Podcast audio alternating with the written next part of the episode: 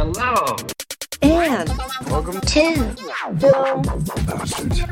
Good afternoon, good morning, good evening. Welcome, people, to episode 464 of Film Bastards. I'm one of your co hosts, Mark Foster, and as ever, I am joined by. Ian Loring, hello. And we're not joined by Becky yet. I'm pointing to where she will be sat, but she's still on her way home from work. But she will be joining us later. Um, so, yeah. So, what have we got this week? We've, we've got quite a bit this week, actually, haven't we? Um, we've I, accidentally, we we're reviewing three movies. Like, but not like by accident, we fell into it. It's more that I don't think we like we necessarily realised, or I didn't realise, shit, we're reviewing for three movies this week. so yeah, so we've got reviews coming of The Woman King. Uh, we have the new Hellraiser and Amsterdam. Uh, plus, we'll have some what you've been watching uh, and the, the usual bits that we have. Um, I've got um yeah, I've got some London Film Festival coverage coming up as well. nice. I I rewatched Sausage Party. Uh,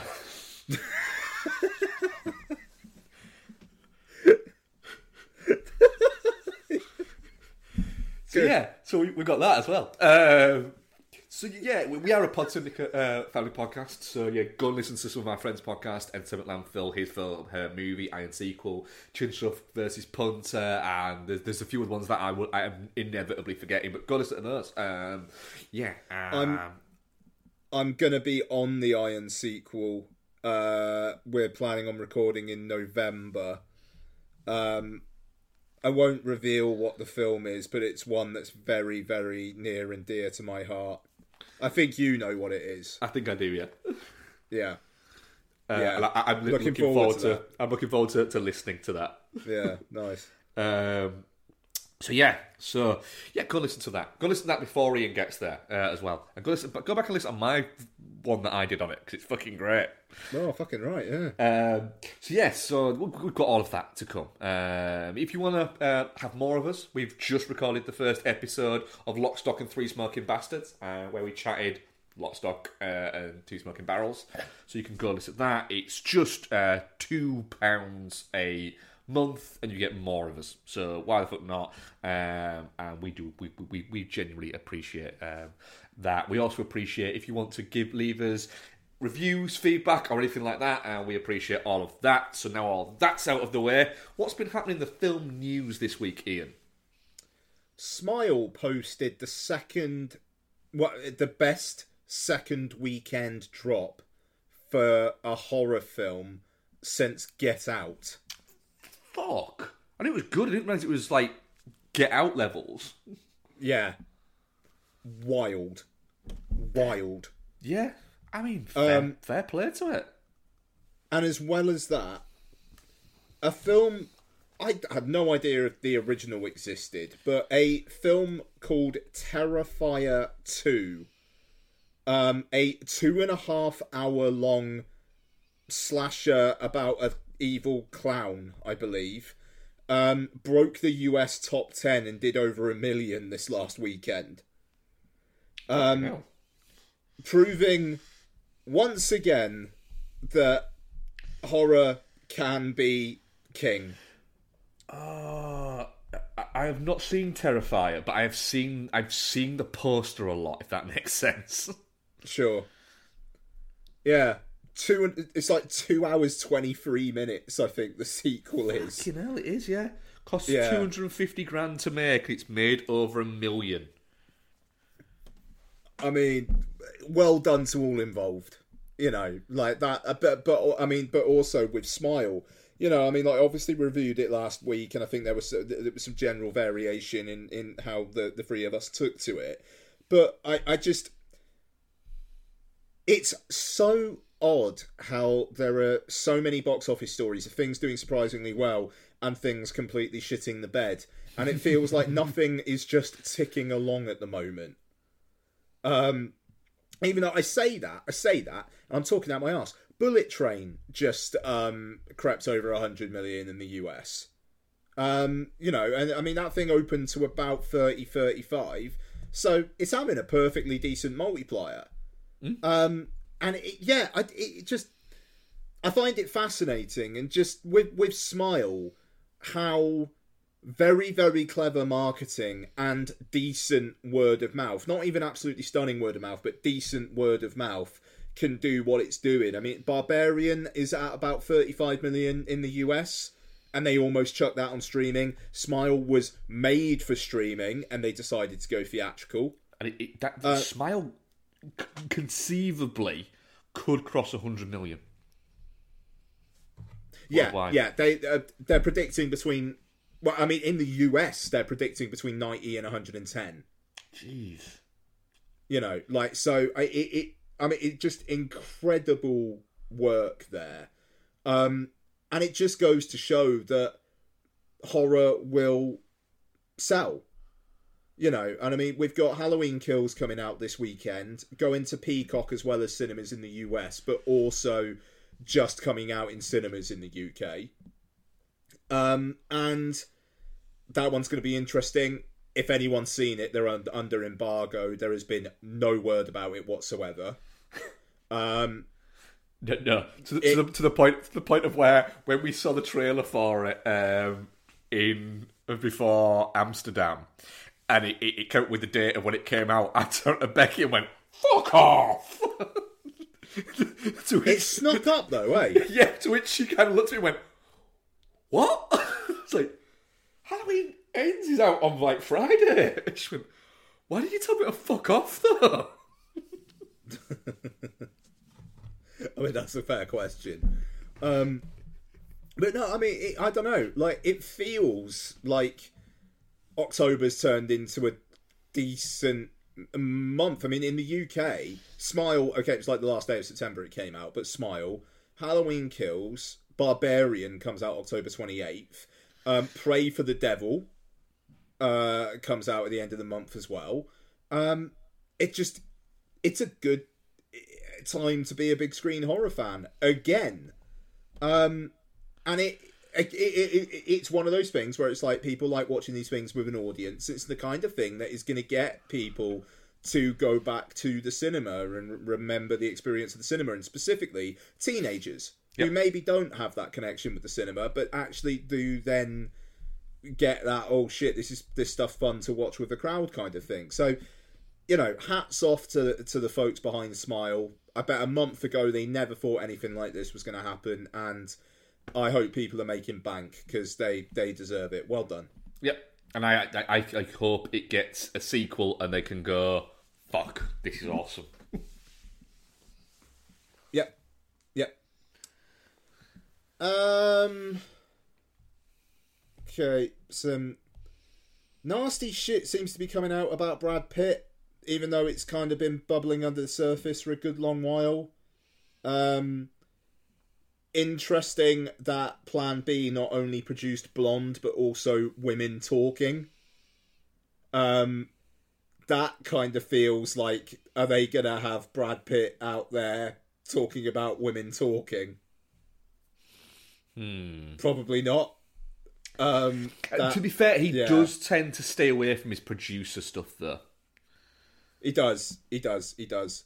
Um, but yeah, I mean, let's let's see what comes out of that. I mean, like to be to be fair, apparently Pitt is admitted like that he, you know, alcohol was playing a factor at that time, and he's he's cleaned up his act since and whatnot. But I, I don't know. It's a it's a nasty thing. Anyway, moving on.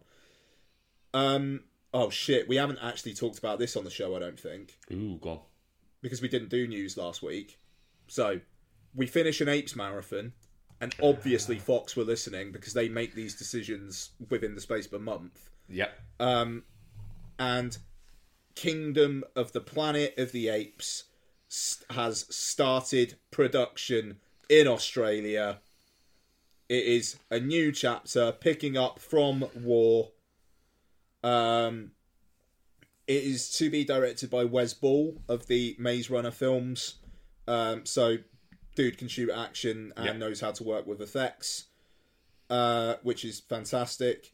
Um, and stars Owen Teague as the lead ape, uh, who I'm assuming will be Cornelius. Um, and uh, there's a blonde woman in it whose name I can't find right now, but I'm assuming she's going to be grown up Nova. Um, Yeah, yeah. There's, there's a definite. Let's fu- yeah, there's a definite look of. Ah, go on then. Fair enough. Yeah. Yeah. I hope she's the only human character. Let's go. Yep. I like to think that there was somebody sat there with them going, right, we need to work out when we're going to launch that we're doing this because no one really fucking knows about it and we've kept it nicely secret. And then someone's walked in and gone, ha, podcast I'm listening to has just said there's fucking no way they're going to do another fucking Apes movie with this fucking, with this lot. And they've gone, now, launch it now. Yeah. It's the Yeah. influence we have. We we have such influence that movie studios want to make us look silly. Absolutely. I mean, you know, Fast 8, Yep. Fate, I called it Yep. like way before they they You said anything you about called that. it you called it when we reviewed number seven. Fucking right, I did, son. Fucking right, I did. Um, and now you know, Uncle Vin, obviously big fan, yeah. was listening. Um, and uh, yeah, and apes, you know, they they they've been listening. Finally, that guy who likes apes on Twitter covered the apes films. Deploy Kingdom of the Planet of the Apes. Yeah. Uh, listeners, you are welcome. Yes. With it's it's we, we do this so that we can give film to you. Exactly, exactly Uh, that. Um, and uh, yeah, um, I just want to say, uh, I need Black Adam to come out so I can never hear about it again. It's the thing is, there's a few things like I, I'm looking at it I, every time we got the cinema. I'm getting the Black Adam trailer, no matter what I see. That I'm now convinced that I'm going to go and see Black Adam, and I'm going to get a Black Adam trailer before it. Oh, I'm I'm I'm pretty sure that what was supposed to be footage of Robert De Niro reenacting a speech at the end of Amsterdam, I got a trailer for Black Adam then. it doesn't surprise me. I, it wouldn't surprise me if literally during Black Adam it stopped and we got a fucking trailer again. yeah. or or a little fucking like a little thing will pop across the bottom of the screen that will be the rock selling me something. Oh yeah, a- absolutely. During like the Warner Brothers um, production logo at the start, I'll have a little ad for Zoa energy drink at the bottom. Yeah. Yeah. Um, I just I need it to fuck off. I don't know what the Twitter algorithm is doing at the moment, but I swear to God, every fifth tweet I see is someone talking about Black Adam and how Superman's going to be in Black Adam, and they're so pumped that Dwayne Johnson demanded that Superman be in it. And just no, I no. Uh, I hope that's just not true. Yeah, I, I, I need I need it. I need that film to come out. I fucking need that film to come out. Like it is, as Noel has termed it, like absolute contractual obligation that I'm gonna go see Black Adam, but I just need it to come out so that The Rock can just go, move on to the next thing. yeah. I can I can have another three months of just peace before he comes out to the next thing that he's gonna shill to me. Yeah, fucking right. Absolutely. Oh my god. Um. Right, let's move on. Uh, sorry, you're hosting. So I am, yeah. Trailers. Um, I didn't think there was many, and now I've looked at where I usually watch trailers and gone, "Wow, I'm a prick." There's loads. Uh, Ian, Yeah, I think there's quite a few. what have you watched? Um, so, uh, I, speaking of woman talking, uh, trailer came out for that earlier today. Um, d- looks a little vegetables. Y- y- Uh, yeah, uh, but I mean, it does. Don't get me wrong. It looks like a very worthwhile film. Um, it looks a little vegetables. Um, but we, you know, we we shall see. It's a film that you know is going to be vegetables. You know, it just is. So, there, there, there we go. It, it just, yeah, it is what it is. I'm I'm interested that yeah, because it is going through vegetables, but I'm interested that it, it's it's only an hour forty five, Mhm. which feels like that feels that feels like like like like all right, but you're it, you know that, that Sarah Polley has made a film and that is the film that she wanted to make. It's not coming at like two and a half hours or anything like that. So that that makes me go, ooh, all right, I'm I'm a little bit more. Yeah, I I, I, I can I'm I'm I'm I'm digging that that runtime.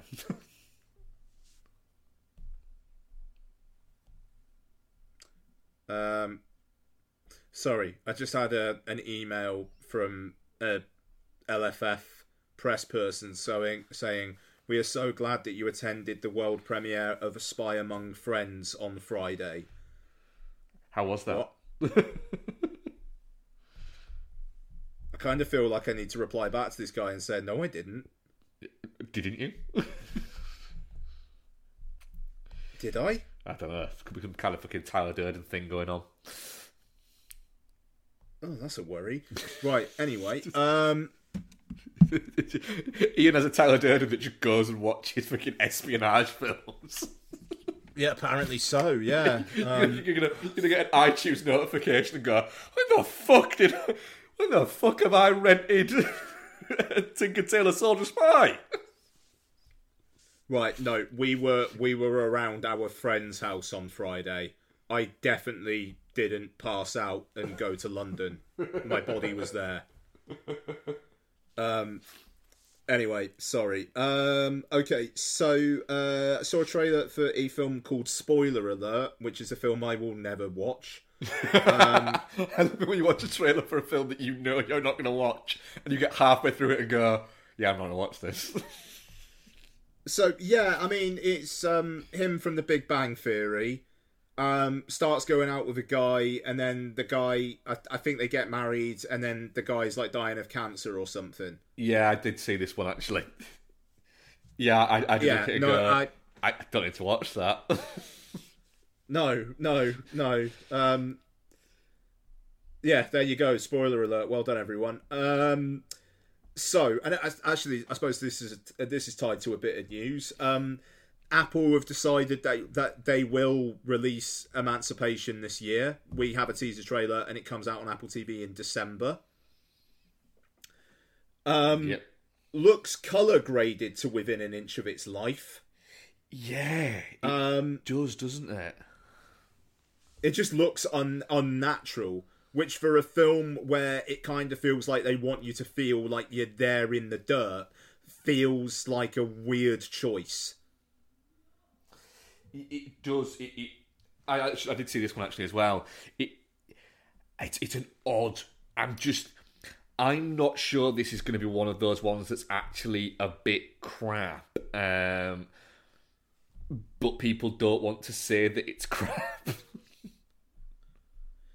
But the the Will Smith just- element might help out with that.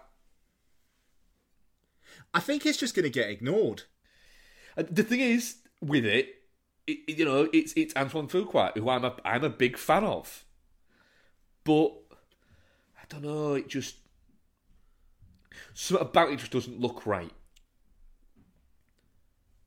yeah i mean like uh, there, there's there's some speculation that basically apple have gone look let's release this now because we've got quite a lot of stuff next year and let's maybe see what we can do with this but then just focus on other things. I, my my mind's blanking out but you got you got the new Scorsese you got the new Fincher. Um there's like one or two others that Apple have got next year that are going to be huge um and it, it just like they they are going to be busy bees. Yeah. so why not just put out emancipation now and see what they can do with it? Um yeah. I even though i reckon i wouldn't be surprised if we get an announcement of bad boys 4 before it comes out. Get people feeling positive about will smith again. I could see it. That makes sense, actually. Yeah. Could see it. Um, oh, okay. Yeah. Um, okay, so that's Emancipation. What else have we got? Uh, da- da- da-. Bones and All. Um, yeah, I'm up for it. Why not? Again, I've, And apparently it's good. Yeah, I, I- I was I, I was watching it going, yeah, I'll watch that. Not like super pumped, but I'll watch that. It it didn't make me go, can't be bothered with this anymore. Which some trailers are doing at the moment. Yep. Um, Shotgun Wedding, which, if you didn't know the title, you would never ever guess what was going to happen in the second half of the trailer with the first half of the trailer. I mean, pretty pretty spectacular about face. It is, yes. It, it, it, but it did make me when I when I started watching the trailer, I was like, "There's got to be summit here because this doesn't feel like something that Jennifer Lopez would be doing now. It's like she's done all that. She don't need this shit anymore." and then guns and Jennifer Coolidge firing shit. yeah, It looks utterly disposable, and it looks like the kind of thing that if it was released 15 years ago would make 200 million dollars at the US box office. and would have three sequels. Yeah. Yeah, and would still have starred Jennifer Coolidge in the same role she's in now. Yeah, probably, probably, yeah. I mean, that is quite. That is kind of wild that, like, 20, over 20 years ago, she was Stifler's mum. Yeah, And, like, she could probably still play Stifler's mum now. yeah. The, the, the, the thing that I always find amusing about Jennifer Coolidge is I once saw an interview with her, um, and the interviewers kind of asked and said, you know, are you, um, you know, does it bother you that you're just constantly referred to as Stifler's mom? And she, her response was, do you know how much of a career being Stifler's mom has given me? Yeah. Do you know how many houses I have because I'm Stifler's mom? no. I do not care at all. It's like, I am tempted to, when I have a gravestone, rather than say my name, just have it say Stifler's mom. I just thought, that, bravo, you, uh, you are a hundred percent aware of, of, of, of your place in popular culture. Well played. It's going to be a fucking sad day when Jennifer Coolidge goes. yeah. like yeah fair play i mean it's like eugene levy as well isn't it, it it's like i he turned up for like a lot of american pie sequels and it's Ooh. like why the fuck not And we didn't mention that in news, did we? Oh that they're doing they're kind of rebooting american pie They're doing a a, a, a what is it fifth movie? Is it now? Yeah, but what is it with the original cast yeah, oh really yeah. It started. I think it. I think it started production. Um, they did. Yeah, they did, there was like a photo going around of them saying, um, like the, the the cast took all with the exception of uh, there was no Kevin uh, in it. Uh, it wasn't in the photo, but hasn't been confirmed that he's not going to be in the film. Just that he might not have been available at that point. But yeah, they're doing a new one. oh god it's not going to be their kids getting into american pie-esque mishaps it, uh, it, we're, we're not that old are we I don't think we're quite that old. not yet. near though eh It won't be that far off, yeah. But yeah, the it was um where is it? Yeah, it's in in development, um, and apparently will start shooting uh, either late this year or next year. Fucking hell. All right. But it is greenlit and everything. It's it's it's happening. It's a happening. Well, I mean, shit, man. They say that big screen comedy's in trouble, but one way one way of really testing that is doing another American Pie film. I must say, Yeah. Because like American U- Reunion did well. Um, I, I I liked American Reunion. It I thought it was fun. I've watched it quite a few times to be honest. I, I like I like all four of those films. Yep. I mean, American You Reunion know, even American. budget fifty million did did over two hundred million. Yeah, I mean, it, yeah. I mean, American Pie, the wedding's not great, but you've got that incredible sequence where um, they're doing the bachelor party, but then Fred Ward and his missus are there as well, and it's uh, the kind of like the dominatrix woman, kind of like, yeah, I, I don't know, that that that shit's funny. Um, It, I, I, I think that American Pie, yeah, American Wedding is one of those ones where it, it it's actually better than you remember it being. But I mean, like, just you add Fred Ward No, Fred. What, why am I saying Fred Ward? He's the guy from Tremors. Fucking Fred Willard. Yes. Um, he yeah, he's um, Alyson Hannigan's dad in American Wedding. I believe so, yeah. Yeah, like yeah, that that guy, absolute gold. Fucking heartbreaking on Modern Family when he's like close to death and he just looks really gaunt, but he's still got it. Um, but yeah, yeah. Anyway, um, cool. Yeah, American Pie Five. Wow. Um, what's it going to be like? American Funeral. Turns out one of them died off screen. Might be like might be might be like Kevin in there. Yeah, bloody right. Um, okay, what else we got? Uh, oh, Violent Night. I haven't seen this one, but yeah, is it, it, it? I'm guessing it's a. I'm guessing it's a straight to a streaming service Christmas It's not. adult Christmas movie. Is it not? Is it come out in cinemas? Universal, Uni- yeah, yeah, man. In December, Universal were giving it a wide release. Oh fucking yes! Bring it. I don't care. I don't care about a trailer. Bring it on. I mean, Oh my Harbour shit. Is Santa Claus what? Everyone's favourites in it. Fuck off! Everyone's favourite is in it. Am I ringing the cam bell? you fucking will be. bop, bop, bop, bop. Everyone's fucking favourites there. He's there, yeah. Oh, my beautiful Gigandet. Oh, I'm so excited Fuck. now. Oh god, is he? Pl- oh, if he's playing one of John Leguizamo's henchmen. Oh my god. It doesn't say what his character's playing, Fuck. But he is listed under John, Le- John Leguizamo. Oh yeah. All right, good. Seasons beatings. Let's go. What what I will say there is weirdly, um, so, so on a podcast I was listening to, um, Cam Gigandet got mentioned on it, um, and my, my, without even blinking, and I was in the shower, I was listening to this podcast when everyone's favourite, just Everyone's favorite. yeah. Fuck. That's exciting. I, I like the look of the trailer. It this this looks like a lot of fun. Donna said she wants to go to the cinema to watch it, and it's like what you know. But the David Harbour connection, I think, is playing quite strong there, which is fine. Um, but yeah, I'm oh fuck yeah, I'm pumped. Yeah, I, I, I'm, I'm sold. I'm just, I'm sold without even watching the trailer. Oh, good stuff. Right.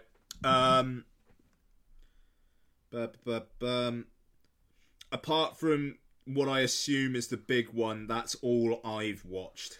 Yes, uh, I think it is all I have watched too. Yes, so just the big one left to go. Alright, so he has spent months practicing the voice, studying the the great Charles Martinet, and really trying to create something that you've never heard in the Mario world before. Chris Pratt's talking like himself in the Super Mario Brothers movie, but like slightly higher. And a little bit slower. For some reason. Mushroom Kingdom, here we go. Oh, right, It sounds so like, sounds, um, it sounds like a baked Chris Pratt. yep, yep, right, okay. I'm I'm just gonna get it out of the way. Maybe I don't want him to sound like Charles Martinet for a couple of hours, but God knows I don't want him to sound like fucking Chris Pratt for a, for a couple of hours. Like, let's try and let's try and have. I was listening to a, a podcast earlier today where they went, "Oh, people were saying he was such great casting for the Lego Movie. Why is that? Because he's playing a purposefully bland and generic character in that fucking film. So yeah, he's perfect." He's I, I don't know, like it just it doesn't look that voice doesn't fit with that fucking face No, it don't. in any walk of life. It doesn't fit with that face. But saying that, I think the art style looks brilliant. the section of the trailer before Mario turns up, yes, please. Jack Black as Bowser, into it. I am up for this film, and it just pains me that genuinely the thing I'm most not up for for this film is the thing you're probably going to have to hear the most. Yeah, I just.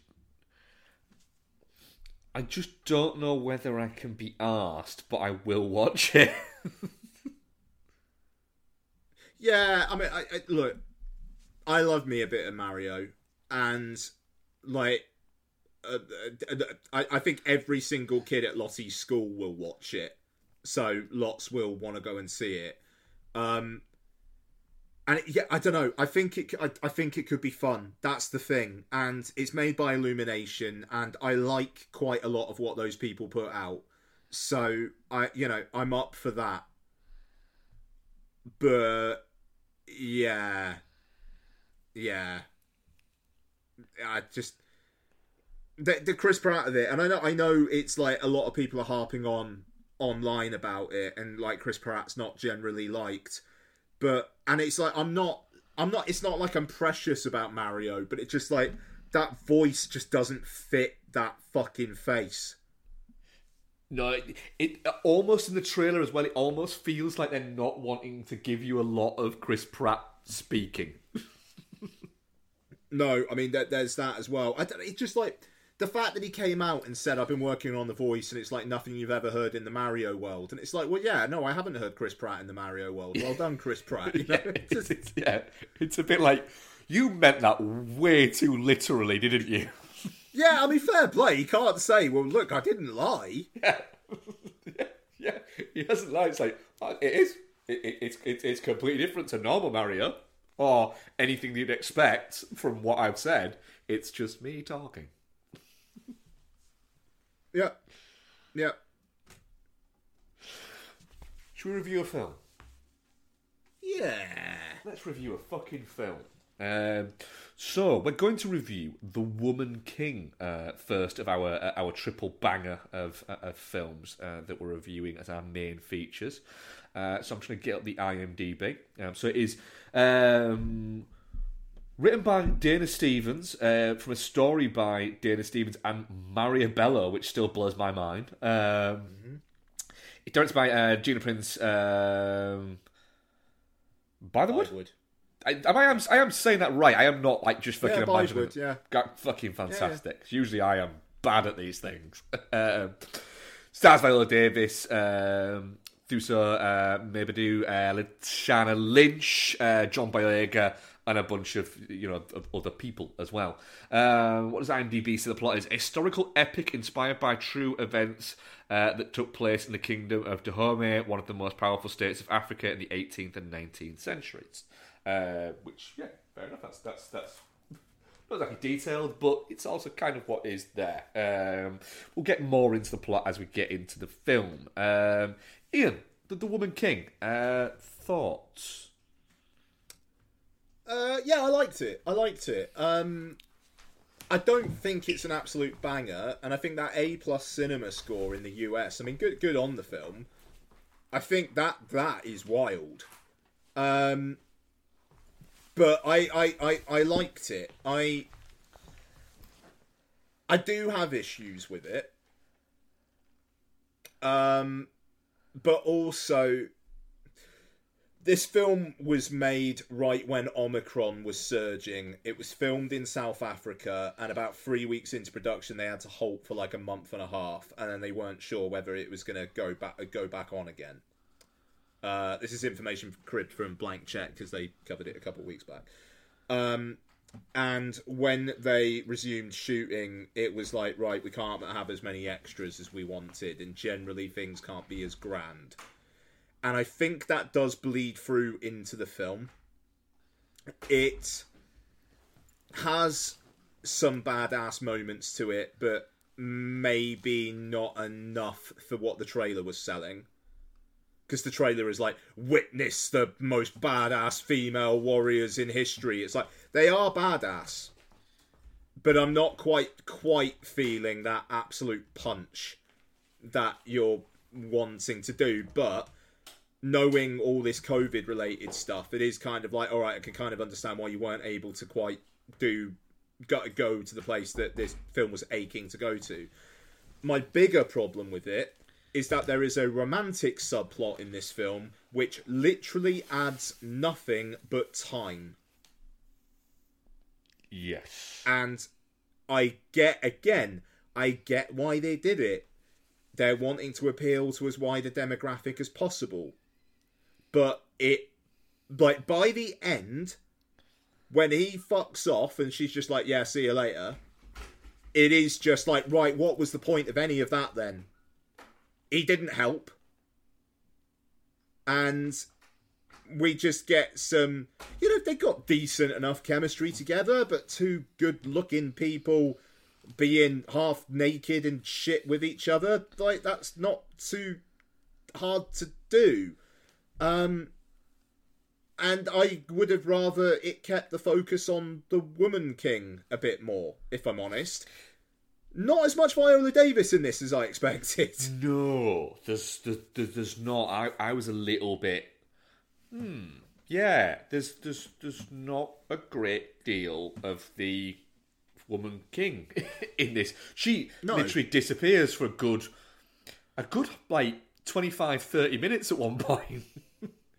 Yeah. Um, yeah, I, I wasn't a fan of the, the like you said that little the luxury bit. It, it, it it adds nothing. It goes nowhere, and it pulls you out of the movie way too much.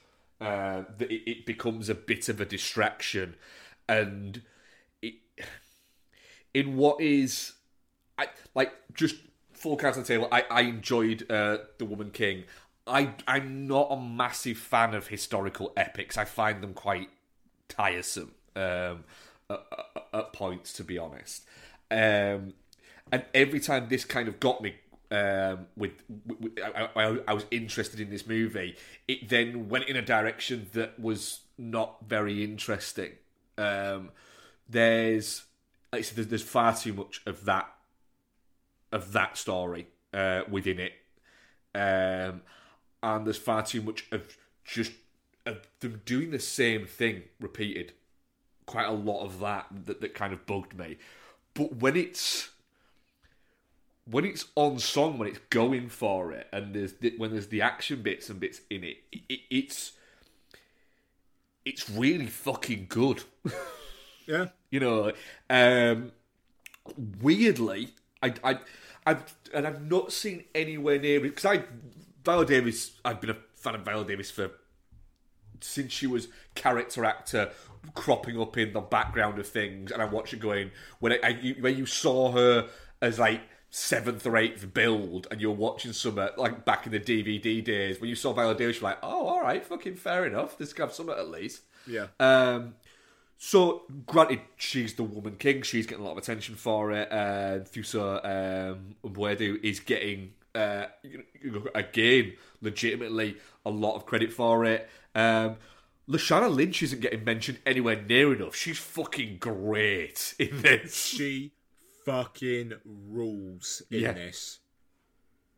like you watch it going she's she's not only doing like the action bits and doing it, it fantastically which is no real surprise to be honest but she's also getting quite a bit of the the dramatic lifting there as well Yeah. you know, it's the the, the stand up and fucking take notice moment, the the, the, the fucking high point um, of the movie. You know, doesn't have um, Viola Davis in it. Oh, it, it- what like when Lashana Lynch is killed? Yeah, it, that is really you know that whole little sequence there is really well done. But the Yeah, it is. the actual the selling of it from um, Lynch and um, and Mbedu i- is is really fucking good. Like you, it, it's a you, you- you're pinned back in your seat at that, going, "All right, fucking hell." It, it, it's it, it'd be so easy for that to appear OTT or like it's it's it's trying too hard. And it doesn't. It is just you know the fucking scream that she gives off is fucking all right then. yeah, it's it, it's a very you know. uh, I'm going to be nice and say that the worst performances in this movie are whenever a guy turns up. Yeah. Yeah, yeah. You know the Yeah. the the, the, the bad you know the bad um Oye d- dude that Viola Davis is after. He's all right in it, um, but the two fucking French guys um, and I, I and I'll, I'm going to say it. Boyega is not very good in this. I don't think. Um, yeah, the, the, the two French dudes are, are, are pretty poor in it, to be honest. Um, Well, I mean, the the the, the woman who it plays like Boyega's wife, who doesn't like the Woman King, yeah, has more presence than Boyega does in this film. And to be fair, I kind of think that might be the point. it, it might be the point, and I, I, I can absolutely see why you're saying that. However, every time Boyega was on screen, I got a very big whiff of this man knows what a mobile phone is. Yeah, yeah, yeah, yeah, yeah, yeah, yeah, yeah, yeah, yeah. That's fair. It's I am st- the thing about Boyega is I don't think he's very good in the Star Wars films. I thought he was brilliant in the Pacific Rim um, sequel. Uh, that that that a lot of people right now are going fucking hell yeah there was a Pacific Rim sequel wasn't there um, but there's just a part of me that goes I just I just not buying him in things a lot of the time and I don't buy him in this Yeah, that that knows what a mobile phone is. Yeah, that's that's fair. I mean, it it's interesting because it's all it it's a little bit. He's like the first slightly woke king, where it's like he recognizes that females can be as strong as men, but also that really fucking horrible scene where um uh, the woman king's daughter passes the trial, and then he's just like, "If you weren't so strong, I'd make you one of my wives." um, and it, it, you know, it, it just, it's, you know, the um, I'm. It's almost like the woke of the time, where it's like, I'm so woke, I'm gonna let this woman die for me instead of being my wife. you know, yeah. There is an element yeah there is a little bit of that. Um, it's the action of it's great the the acting of it's great um, there's as always with historical epics there's an awful lot of um, artistic license taken with history um, but I think they do they do about a good enough job to address it enough. um, and I, I was reading an interview with uh, Gina Prince um, by the Woods where she was defending that element of it, and I thought, "Oh yeah, all right, go on then." yeah, ju- yeah. I mean, Y- y- This your argument is does- your argument is flimsy, but then again, it's also not not true. this doesn't say like based on a true story at the start, does it? It just has that opening crawl. Um, no, it doesn't. So it, it's Yeah. So the way that the way that she put it was that it's based on a very specific time. We're not saying it is a history of the Dahomey, and we're not saying that you should take this as you know as a, as a concise period, but it's based around a very specific time. And to be fair, that very specific time, and they will have done an awful lot more research than I have fucking done there. Um, and that specific time, what was going on in the film is kind of going on. They the Dahomey did decide to kind of slow down their their slave trading effectively uh, and try and focus on palm oil. oil. Um, and that is what it's covering. it doesn't need to go further back into their very checkered past, or the fact that in a few years' time they'll go back to slave trading because palm oil didn't make them enough money. Um, so yeah, you, but then you know. I don't like Braveheart, for instance, for a lot of reasons. One of the key reasons is it's complete bollocks. um, so yes, so it, it, the the bit that I was worried about was that this was just going to be a a fantasy. Um, didn't bother me to be honest, because I think that they they dealt with it quite quite well in terms of for how historically historical epics deal with these kind of things. Yeah, because I mean, like what I was what I was kind of leading towards is like we'll talk about Amsterdam later, but like the opening of that says something like a lot of this really happened, and it's like there there is just as little slash much that really happened in the Woman King than there was Amsterdam Yeah, you know, but at least the Woman King doesn't have the kind of like the cheekiness to go based on a true story. You know, like it. Yes, okay, it's a it's about these real life people, but at least it's not going and hey, m- much of this was stuff that happened. Mm. You know, in in Amsterdam, it's basically there was that plot that kind of like comes into the film in like the last half hour, and I don't know, people lived during World War One. yeah. The the, the the the Amsterdam one is closer to um, it is closer to the inspired by true events like Fargo is than the Woman King would be. If that makes sense. well, yeah, yeah, yeah. Um, but no, look, I mean, it, it's I. If I sound like I'm I'm damning the Woman King with faint praise, I suppose it's only because the word on it had been pretty rapturous.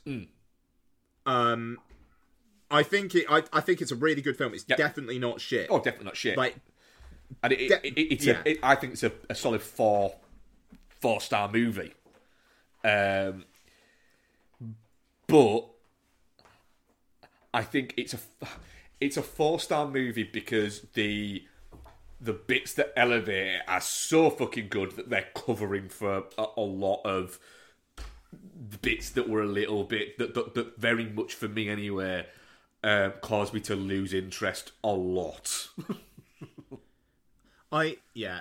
I wish it had fifty percent more budget and twenty minute less runtime. just 20 minute less runtime I'd be fine with. Yeah, I mean there, there's that as well. I yeah. take out the Um, take out the entire love story plot there. You'd lose probably 15 minutes to film and not it wouldn't affect the film in any way, I don't think. it just it is it is amazing how little it would actually affect the film like it does not affect the ending in any way the arc of that girl feels like it's not affected by that relationship at all. Yep. because the primary thrust of the relationship is holy fucking shit this woman's my mum. Mm. Yeah, what I I I do not understand why it's there. it because a producer was just like you need to have a love story here somewhere. Yeah. that's literally it. And they've gone if you want this budget you're gonna have to do it And it, it, it and fair play it's mad that that they think that in any way that that is going to make people have a different opinion on this movie. i don't know it's just like if it means that you can have a shot of two people embracing in a trailer is that gonna get a certain demographic more interested yeah, I'm not. I a plus cinema score Yep. Must work it must work for people Fucking hell. That's that's making me sad. Yeah, yeah, but hey, look, definitely not shit. It's not going to be anywhere near my films of the year, but I absolutely respect that it exists and good on it. yeah, and looks very good. Yeah, it does. Um, Polly Morgan, it was, wasn't it? Who shot it? Yeah, that sounds right. Who did? Um, yeah, Quiet Place Two. it's like super female centric, like above and below the line Yeah. talent in this, which is, which is fantastic. And again, I'm going to say one of another criticism of it is actually a guy. Uh, I thought the score was weak. I don't remember the score. I remember every them fucking dancing. Any scene where they were dancing ruled. I'm the opposite. Any scene where they were dancing annoyed the shit out of me. Oh, I fucking loved it. I- the world, it I just- thought the world building was really well done in this. yep, the world building was good, but I just it it I don't know. It just felt a little bit like, yep, they're dancing again. Yep. I, I, I, I, I could have predicted that, that this type of movie would have at least five or six them dancing scenes. I, I enjoyed the dance. Also, Lashana Lynch and that guy with the spear. Anything with- Lashana Lynch in it was just fucking great. I was watching going, Yeah. she's a fucking badass. Because I'm yeah no I meant I meant to say the thing is I like her in No Time to Die, but she's not allowed to have any fun in No Time to Die. Hmm. In this, she's like giving good dramatic dramatic acting, is able to be a badass, but is also really warm and really charming. yeah, I, I, I thought for the trailer and everything like that that she was going to be the cold one. And I am Uh-huh. Really same. glad that she fucking wasn't because it made her character so much better. She's fucking great in this. Like, star Yeah, of the she fucking is. She- show. yeah, too right, too right. Like it, it will not, it will not happen. But if they turn around tomorrow and when um and, and- and said, "Fuck it, we're doing a Bond spin-off that's a Lashana Lynch movie," or she was the new Bond, I would fight people who said that's bullshit. would rule. yeah. So yeah, uh, Oh, fucking a spin off of Lashana Lynch teaming up with Ana, Ana de Armas. yeah, just taking her under a fucking wing. Fuck. Yep. There you go, fucking Amazon Prime. Fucking, we've go, we've given you an idea. Bezos is listening, it'll be alright. yeah, somebody who knows Bezos, he'll, he'll be listening. Um, yeah, well, well, yeah, definitely not shit. Our, our audience poll, uh, definitely not shit, seventy-eight percent, touching cloth eleven percent, and shit eleven percent. interrupt this Pod Syndicate podcast to bring you a special Pod Syndicate bulletin. This podcast you're listening to, pretty good, isn't it? Only problem is, it's about halfway through. Pretty soon, it'll be over. And then what are you going to do? Well, if you're a fan of this show, why not head over to wearepodsyndicate.com and subscribe to our brand new feed, Pod Syndicate The Bonus Shows. Every week, your hosts from Beyond the Neon, Chinstroker vs. Punter, Entertainment Landfill, Film Bastards, His Film, Her Movie, and What's on Tap will be dropping bonus shows right onto that feed. These shows might be collaborations and crossovers, or they might be archive episodes, interviews, one offs, and other treats from across the Pod Syndicate network. So, prepare yourself for the inevitable disappointment of this Pod Syndicate show ending by heading to wearepodsyndicate.com and clicking on the bonus shows. Regularly scheduled Pod Syndicate podcast. CS3P Combat. Player 1, choose your character. Tired of film and television podcasts where the hosts exist in a blissful state of agreement? Instructor. Player 2, choose your character. Well, you're in luck. Punter. Round 1, fight! Allow me to introduce you to the Chinstroker vs. Punter podcast, featuring two film and television fans from Birmingham, England, who enjoy their media in very different ways. But anyway, that brings us to the end of the plot of Blue Velvet. the plot. I mean, the main characters are two of the dullest main characters I have ever encountered in any film. So join us as we catch up on what we've been watching from our own very different perspectives. Double KO. Round 2, fight! You can find us at csvsp.libsyn.com, also on Spotify, iTunes, Stitcher, all the places that podcasts can be found. Just really, It's not isn't. visually striking. No, Uh, Just, just getting confirmation. it's just in English. That's the third time though. I mean, am I, is this on? Let's raise some hell. Our- our resident horror expert is here. Oh, I don't think I'm a horror expert. I'd like to think I was. right, Our resident right, horror apologist. all right, the one who still likes horror is here. Have I missed a discussion where you've both decided you don't like horror? no, I think it's just been a general chipping away of our of our core values. That's really sad. I don't think it's that we don't like horror anymore. I think it's just that we've just become tired, so tired. Wow. But let's see.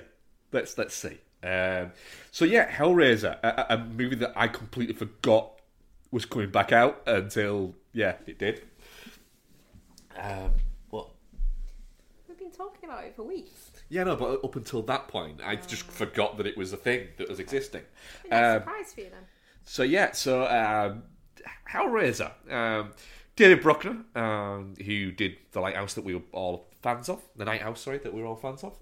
Uh, he's helming. Um, ben Collins and Luke uh, Piotrowski is writing, uh, and who's it have in it? Um, Odessa Azion, uh, Jamie Clayton, Brandon Flynn, Drew Starkey, and other people that exist in real life. Bunch of fucking nobodies. Yeah, it's it's it's it's a two-hour Hellraiser movie. Um, so what's the plot? A take on Clive Barker's 1987 horror classic, where a young woman struggling with addiction comes into possession of an ancient puzzle box, unaware that its purpose is to summon Cenobites. Um, Becky, me and Ian have, have spoken for like the past hour. Um, you do some talking, Okay. you lazy motherfucker. Wow. I mean, I've been driving. Well, so you claim. Um, Hellraiser 2022. what did you reckon? That, that the specific question you're asking me? Yeah. Just what you reckon? I I actually really liked it. I Clive Barker's work is something that I would like to get into reading. Um, but I think this.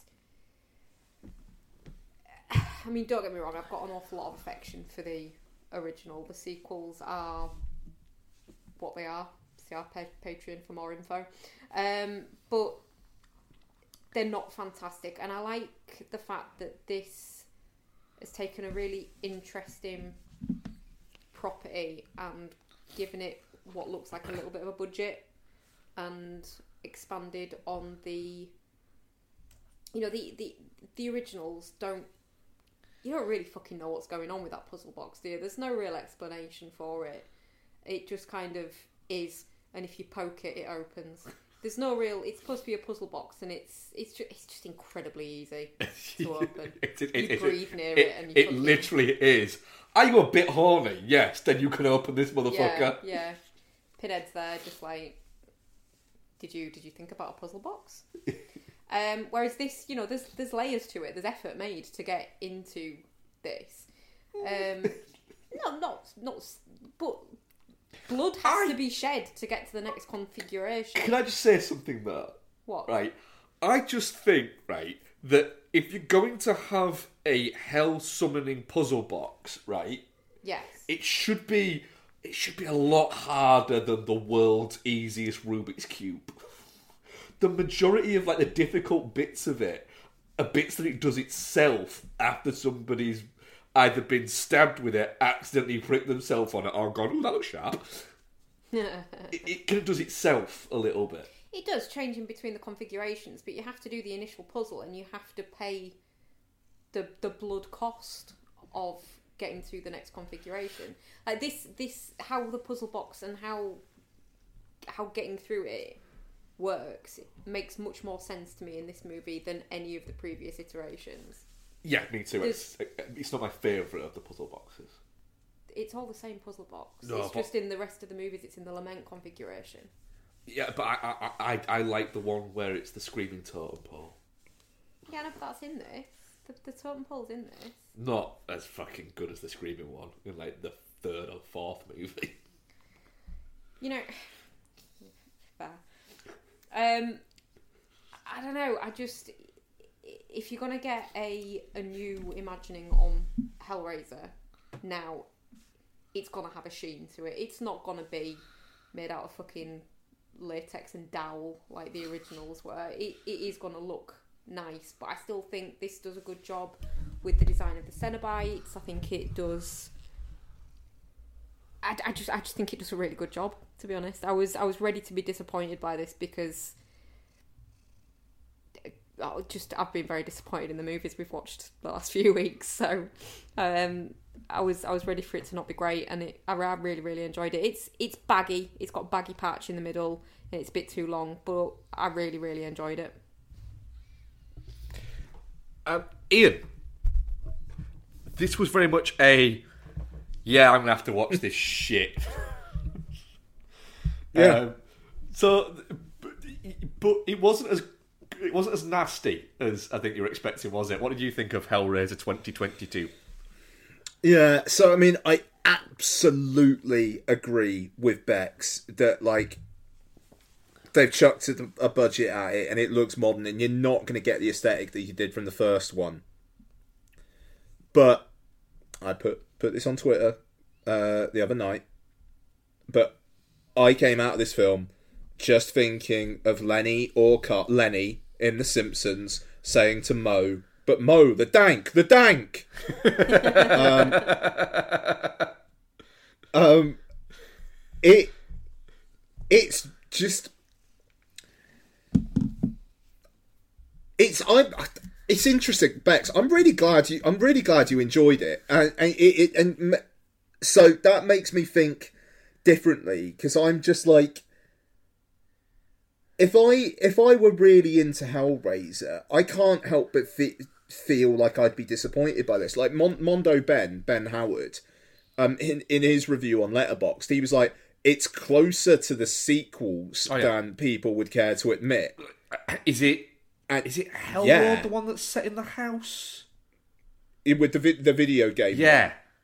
It, Yeah, it is- It's closer to that, I would say, than than any of the. It, it- it's not. It, it is more of a sequel to the sequels than It's- to the original Hellraiser.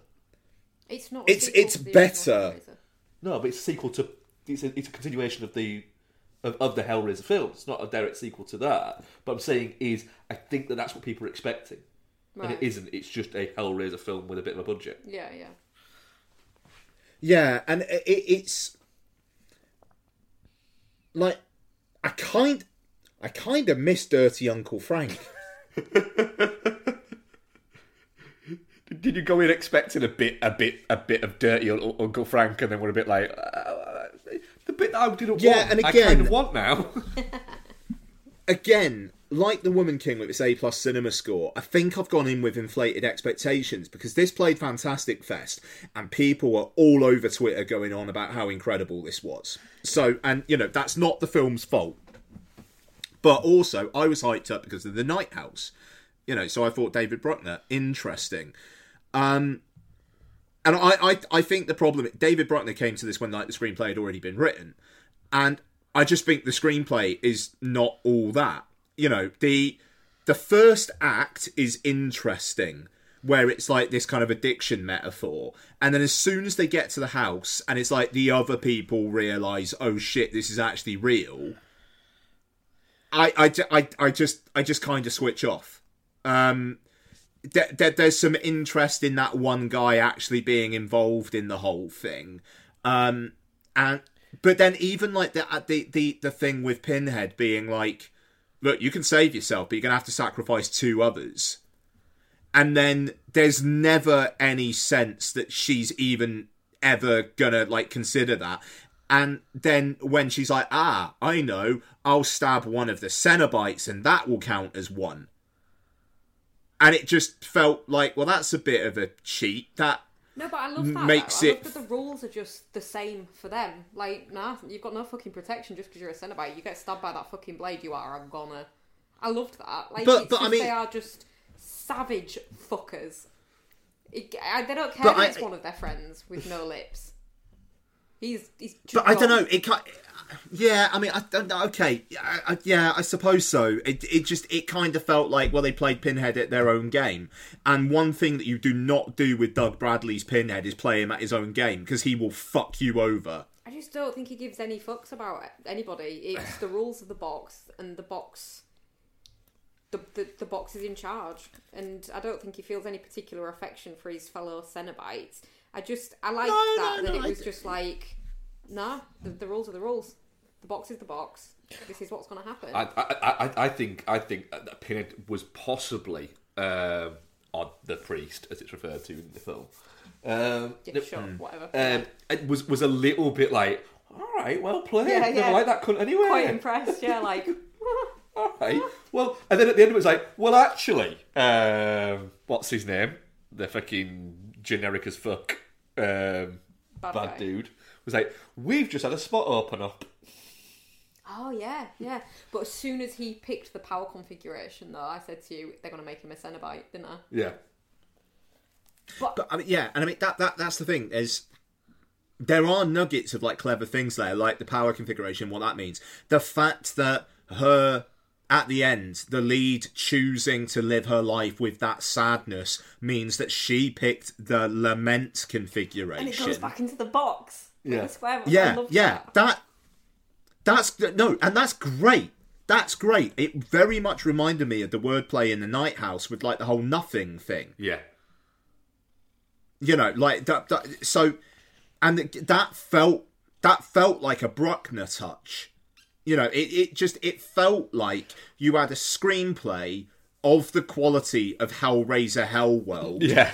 But you had a better filmmaker direct it Yeah, that's the thing. I, I, I agree. That I think I think that the the film sings more when when you're watching it and going, "This feels like a David Bruckner film," rather than it feeling like Yeah. a generic Hellraiser sequel. Well, obviously that's going to be the case. If you get a generic director, you're going to get a generic movie. But- But, but- but- they've but- taken the effort and paid the money and to I, get a and I think director. that is, I know, but, but I'm saying as positive, I think it's absolutely in benefit. If based on the success of this, they went, do you know what? We're going to do another one, and Bruckner signed on and went, I'll do one more. Um, I would be like, but he was more in charge of it. That would be great because it because visually there's some fucking great visuals in it. There's Yep. some really clever bits in it. It is baggy. It is too long. Hmm. You know, literally, this movie should not be should not break hundred minutes, and it breaks hundred and twenty minutes. I think the imagery keeps you going. It- the- you the- could you could lose quarter of an hour, twenty minutes this movie quite easily. Yeah. Um, and I know we say that a lot. No, you've got no. No, but I mean, yeah, you you a- absolutely, could. and it it again, it just the fact that the first act is all this kind of like you know the the addiction and the fear of relapse. They're building up those themes, and then they don't really do anything with that. no, and because it becomes Hellraiser meets Thirteen Ghosts for the last half an hour. See, Yeah, I'm yeah, alright with that. yeah. Sorry, I love 13 Ghosts. I know, and it, I was all right with it, but I didn't need the journey of. I didn't need those extra two characters turning up. You know, Trevor could have. can I just check? Does that say Matt McCready, Matt McCrendy, Riley's estranged brother on there? She literally lives with him Where? in the cast list. yeah, estranged is a stretch. She lives with him. Fuck Yeah. you, Wikipedia, you idiot. I don't think that's him. It is Matt. I think it might be, It is Matt. but um, Oh yeah. Look, I mean- Jamie Clayton, terrific. Yep. Yes. like really unsettling like every single line she is like really into it Yeah, but, but it's Um, not an OTT performance. It's just very much, yeah. She, she, she- she's quite she's cold, but also just it, it's a perfect performance of that. I think she's great. yeah Oh, yeah, definitely, yeah. um We high fived when she And said that we have such sights to show you, didn't we? Oh yeah, it was good. Was that? Yeah, it was, yeah. i needed me a jesus fucking wept somewhere um but no i mean it, it's like i've just been looking through my Letterboxd um rev- uh, reviews and i scored two higher and i ins- i scored inferno the same Um, and I, I think I'm there. I mean, to be fair, Deader, my review of it was literally the worst film I have ever done a group review on on Film Bastards. that was my review. Um, so you know, I mean, like there there are some quality holes like no one's business. Um, uh, but yeah, I mean, Hellraiser, Hellraiser 2 and then Hellraiser Inferno and the remake of Hellraiser as like my initial or- order of preference. I've yeah, and I'm I'm I'm surprised given the word that this Hellraiser is as low as that. But to to Mark's point, if Bruckner is involved from the hitting the ground running in any sequel, I am very I'm still very on board. I am basically convinced that anything good about this film comes from a decision he made. Yeah. I, I, I, the thing is, there were certain bits I, I enjoyed it. I didn't enjoy it as much as you, but I don't think any of us expected that, that any of us would enjoy it as much as you because it is very much your wheelhouse. Um, but there were certain bits that were taking me out of it. Um, and I think it's because it was too long. So when I'm watching it and I'm going, can you imagine the contractor turning up to build that? Yeah. And going, right, so hang on a minute, I right? think that's just because you've really embraced being old. Uh, no, but there's that. But can you, like, I, I mean, I bet he made a decent fist of it. But going, what's this for? And the guy just going, oh, I'm eccentric. It's just a cage for my house. I think like a cage for my Fuck you. house that I can control. I, Keep my I, large birds I, I, in. I don't want normal switches. I just want I, I want a fuse box in every room. Like you know, I could just put switches in that I on. No, a fuse box. Like what? In every room, you want a fuse box rather than switches. Look, yeah, I not? can't jerk off unless there is a fuse box in the room. And if you're telling me that I've only got one room in my entire fucking house that I can jerk off in, Yeah. then you And are joking. basement. No. I mean, that's usually my first choice, but on occasion I need somewhere else. So, so, so just, just, just so I'm straight on this, you want a fuse box behind the bar? Yes. Yes, you heard me correctly. Yeah. So that music has to be constantly played. So the so hang on a minute. This the, the, the sound system you've got has to constantly be on, but you will control Yes. it via a fuse box. Yes. Yes. You you're a kinky motherfucker, but I respect it because you are putting my kids through college. Yeah, yeah. that and uh, watching uh, Odessa A'zion going. I can't work out if she's hot or not. I think she might be. Yeah, I think she is. She's got a very busy face. She is. Yeah. There's a lot going on there. Yeah. But it did make me think, hmm, am I am, am I going through a Mark's in a Jewish girl's phase? She's got magnificent hair. Yep. She wears trash clothes. Wears trash clothes. She has puffy nipples. Yes, I didn't really notice her nipples, but uh, all, all, all Got to look Yeah. for these things, Becky. she's got a very busy Can face. confirm. Hmm. Yeah. So yeah, I was I was all right with that. Yeah, she'd she'd get it. Yeah, but when you are working that out and where what the contract is doing, it means that you're not getting enough hell being raised. I don't know. I just I loved the fact that they explored the mythology much more than any of the previous ones we've done of the actual box and its workings itself. A, a fair comment. I love the monkey's paw aspect of the rewards. Well, yeah, we'll give Yep. you sensations. We never said it'd be good sensation. Yeah. We'll give you power. We're gonna rip your face off. I did feel a little bit for for um, Nora, who it was literally Nora. it was literally like I'm the roommate. like they went, we need another Oh, the character. British girl. Yeah. and then he just they put her in literally just to get killed, Yeah. so somebody else could get killed. Yeah. Also, as well, another one. I was thinking, imagine going to the hospital and walking, calling in, and going, right, what the fuck happened here? Ah, don't know.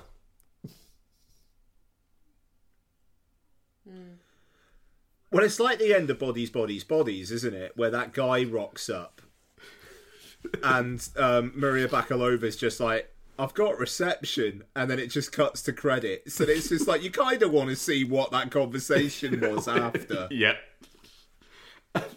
I'm the thing is with Hellraiser. I'm I'm definitely not sure because I don't think it's shit. I think I gave it three out of five, and I'm I'm actually kind of all right with that. I think we all know Uh, so my I, vote. I'm I'm touching cloth. Wow.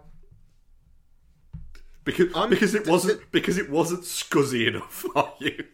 No, I, bet, I like mean, that. Like, the, the, I, like this is honestly, I wanted, I was willing it to be a thanks. I hate it. Yeah, that's what, what I mean. I'm saying that I, I I like the fact that it wasn't grim enough for you. No, I mean, it, uh, which is, I, I just It's very counterintuitive, Ian, But- given that you didn't enjoy the ones It's a that were. bizarre. I, I know. I, I, I, and I appreciate. The thing is, if it was just like really well directed, good looking, dirty fucking mattresses, I think I'd be on board. I'm really looking forward to, to, to Bruckner's next one, where he's there going, right, I've been listening to this podcast. what we need to do Bring back Uncle Frank. is we need to somehow get a fucking dirty uncle somewhere in this. you get dirty Uncle Frank and some sh- fucked up looking mattresses, but just with that digital sheen. and yeah, and, and, a really fucking good eye for just making things look fucking cool. yeah, yeah. Uh, yeah, uh, our audience poll, definitely not shit 17%. Touching cloth. And, effects. Just to confirm, definitely not shit, yeah? Yes. Yeah. Uh, touching cloth 33% and shit 50%. Yeah. Yeah. So, right, should we do some what we've been watching before we cover Amsterdam? Sure. Sure. Ian, what have you been watching? Oh yeah.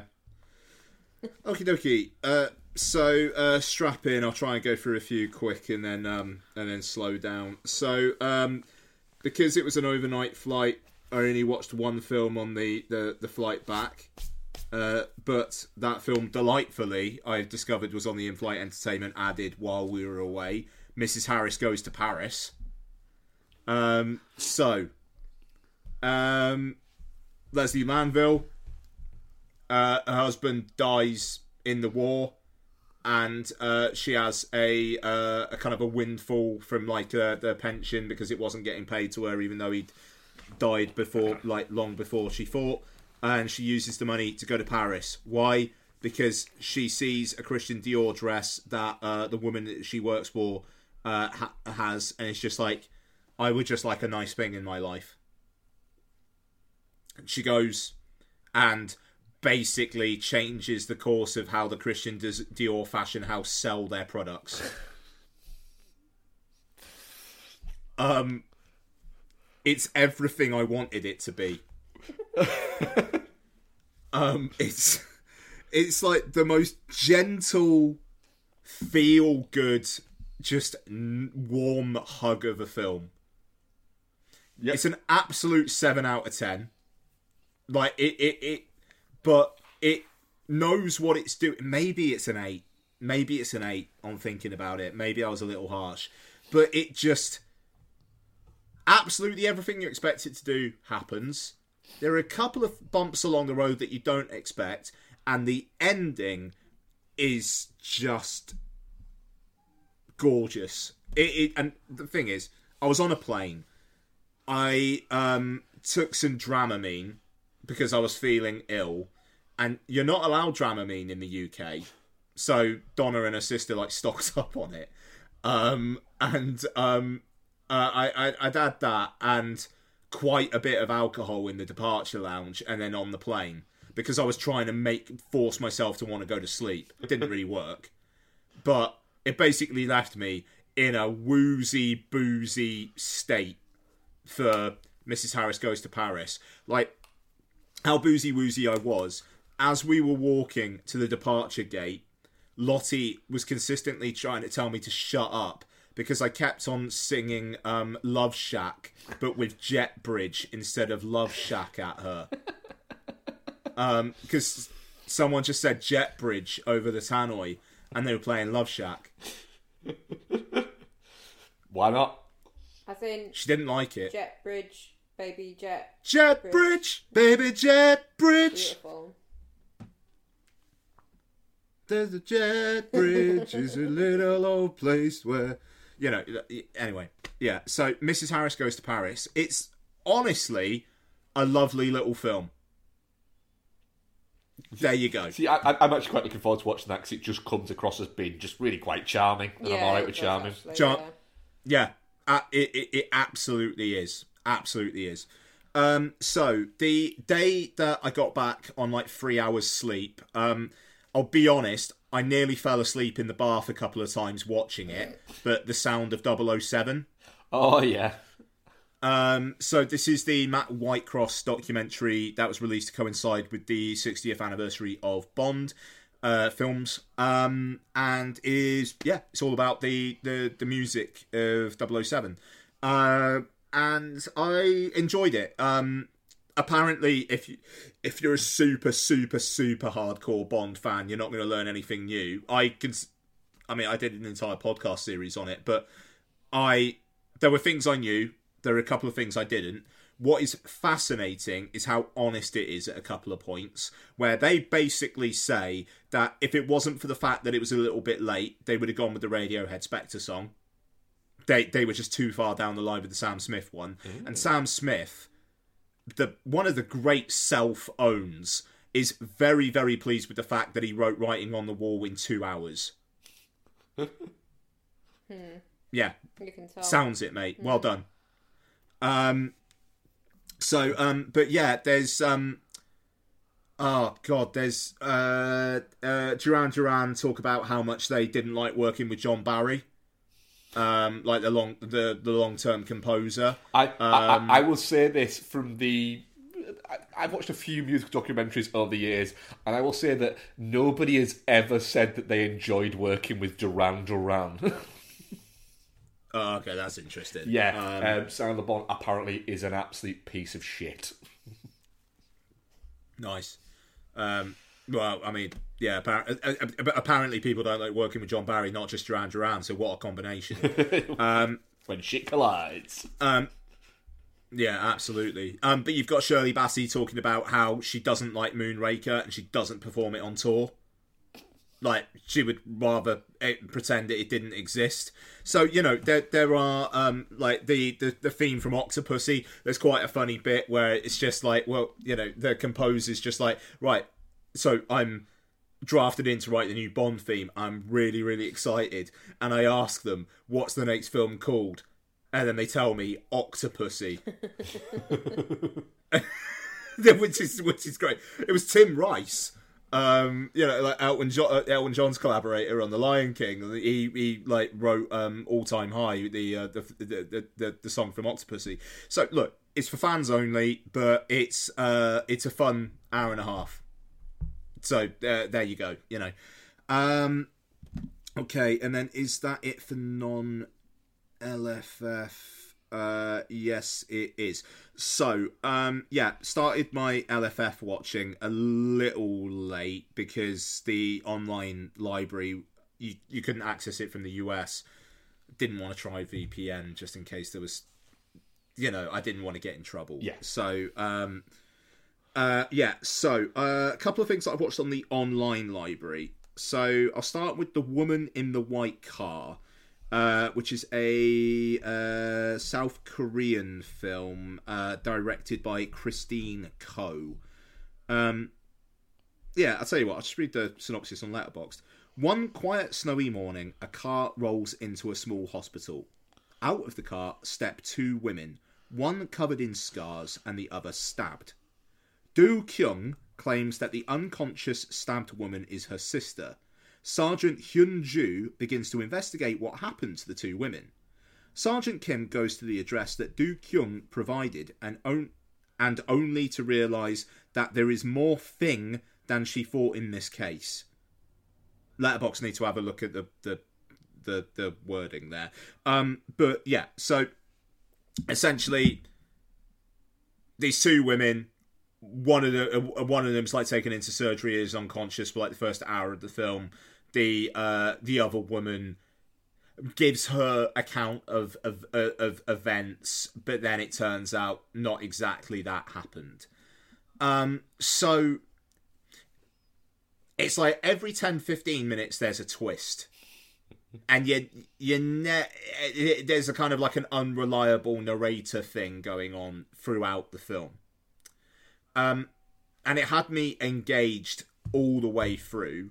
Um, it there, there's there's a lot of like scenes of someone thinking something through and flashing back to various bits of dialogue that somebody else said and how and they're piecing it together in their head. And that that felt very like okay you've watched a lot of twisty turny thrillers haven't you? Um chill out. Um but as the film goes on and as it reaches its conclusion it kind of re- reveals what it's about thematically and I thought that that was interesting.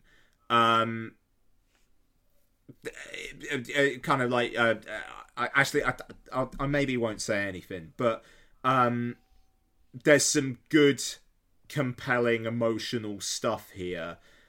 A little bit long. It's about two hours, and just because of all the flashbacky stuff, it's like if they just calmed down with that shit, maybe chopped it down to like 105, 110 minutes, maybe it would have flowed, uh, flowed a little better. Did you say it was a South Um, Korean film Yeah. that's too long? I don't believe you. no, yeah, yeah, quite. Um, but it's it it's not it's not like extreme or anything like that. I mean, there's a, there's a couple of moments that are a little bit, oh, uh, but you know, it it, it you know, it, it's it's not like a it's not not a Park Chan Wook. Um, so um, yeah, the woman uh, the woman in the white car. I think I think it's good. Uh, I don't think it's great. It feels like one that will just kind of pop up on a streamer at some point. Um, and it's it's it's it's it's worth a go. Um, next one, an Iranian French co-production called Subtraction. So, this one, the synopsis and letterbox is a little bit too simplistic. So, a woman sees her husband get on a bus even though he's supposed to be out of town. She follows him and then sees that he's gone into a building where he's there with a woman. She, or uh, like, she tells her dad, her dad confronts the, the husband. The husband says, I was away. I, you know, I was not in town. I've, I've, I've got evidence. Blah blah blah. Um, they go to they go to this flat basically like right okay what what is you know what is going on is is there an affair happening blah blah blah the the the the, the wife does Yeah. I mean and essentially it is discovered that there are two people living in this flat who are doppelgangers of the woman and her husband Oh, all right. That's quite interesting. Yeah. And then it goes from there. So, this is a film that starts off with a very sci fi concept like that, and then just kind of goes, well, this has happened. How are we going to deal with it? And it turns into a film about how some people are just really not nice people. Um, the husband of the woman who suspect who suspected the husband at the start kind of befriends the wife of the doppelgangers and kind of help helps her out with things. And there, there's kind of like a will they won't they thing. Um and then one of the characters is a is a bad egg and then is a really bad egg. And this film is incredibly bleak. And i was taken in by like the synopsis on the the the, the online library but with the concept. But then it just it goes in this direction where it's just incredibly nihilistic. Um and it's compelling. It's really compelling. But there are a couple of plot things that happen that are like no i just do not buy this happening right now. But the sheer fucking hell of what's happening and it's not explicit Like, there's no gore. Um, but it's just the sheer. Oh my word! This is suffocating. That it is actually, it is actually pretty effective. Um, and there's this whole. The thing is, when I'm like, well, I don't think this could happen. I don't know whether it's Iranian culture or not because there's certainly a um a perspective on what masculinity is in this film, which is explored. And yeah, I mean, there's just some some ways of do- I don't know. It's hard to explain without getting to spoilers, but there's some societal ways of doing things which just feel a bit like, okay, is that actually how it is there? Or is this bad screenwriting? But I think maybe it is just how it is there. I don't know. But not enough people have seen this film for me to actually have a conversation with anyone about it. That's the thing. I've heard nothing about this on on film Twitter. There's there's nothing. I don't know whether it's played yet, but certainly it's been in the online library for a couple of weeks, and it seems like nobody's taken a chance on Yeah. it.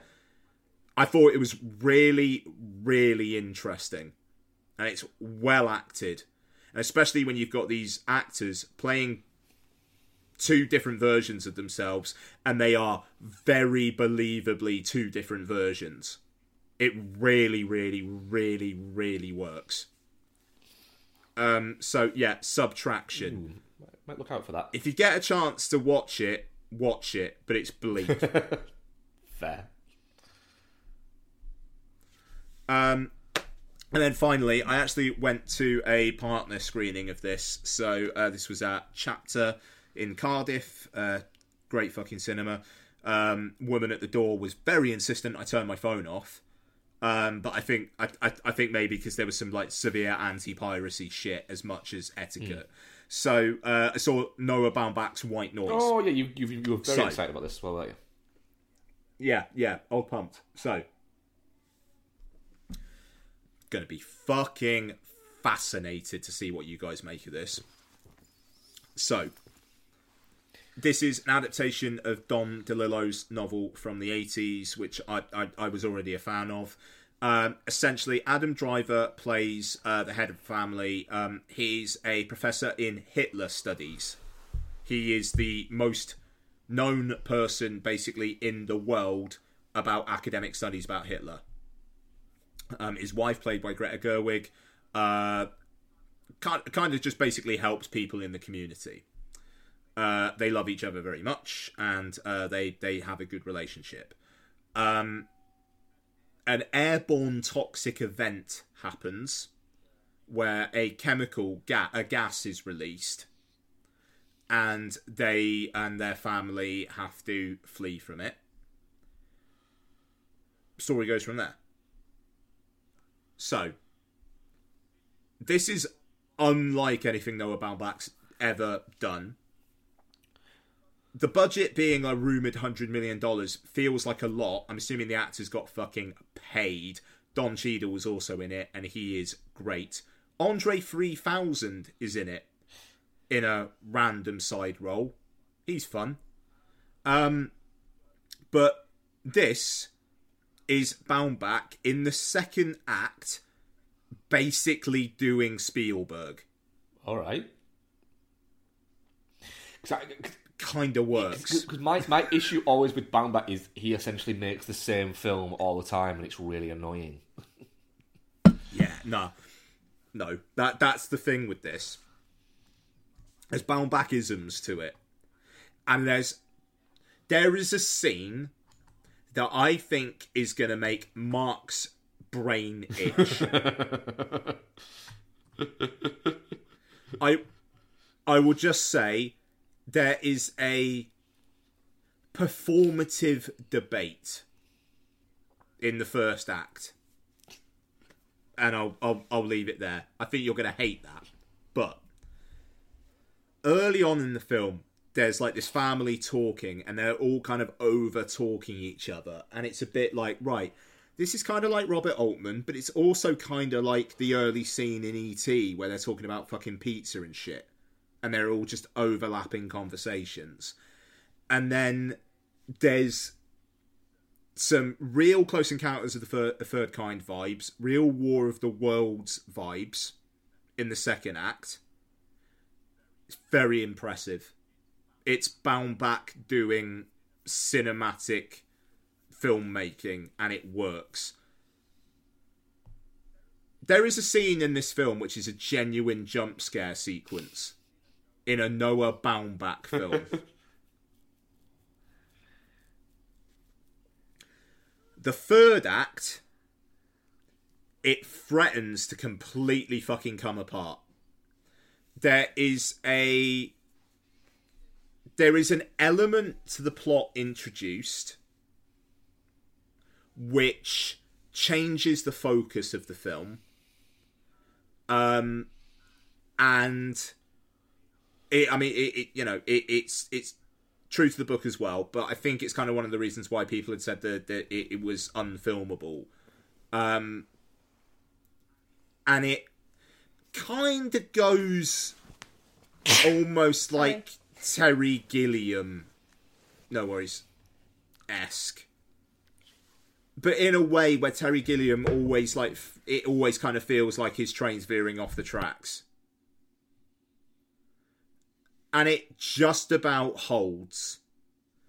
And is then helped by another scene which I think may make Mark's brain itch, where over the end credits there is a full blown musical number with a new song by LCD Soundsystem. So I started to make my brain itch a little bit. There you go. I re- but I really liked Of it. course you fucking did. Um, I'm glad. I, I genuinely am glad you did that. Yeah, yeah, no, but I, I, I get why you would also say it like that. I, absolutely, yeah. Um, so, uh, Adam Driver, Greta Gerwig, um, Don Cheadle, great. Raffey Cassidy, um, who was the young Natalie Portman and then played her daughter in Vox Lux, um, is really, really good as their oldest kid. Um, and it is just this kind of wild mishmash of things which shouldn't work together, but for me, do. I think it's going to have fuck all attention at the Oscars, except I think LCD Soundsystem may get a Best Original Song nomination. I think Danny Elfman is getting a nomination for Best Original Score. And I think he might win. He's never won a competitive Oscar before. no, it's not. And it's a really, really, it's a really good score. And he, Really and, good and he score. quietly is is, So- is, is getting on a bit, Elfman. Yeah, yeah, yeah, exactly. Um, so White Noise, by no means perfect, by no means perfect, but it is something you never, ever, ever thought Noah Baumbach would do. It's a swing. For the most part, for me, it's a hit. Good. Results may vary. we'll we'll see in a few a, month or so.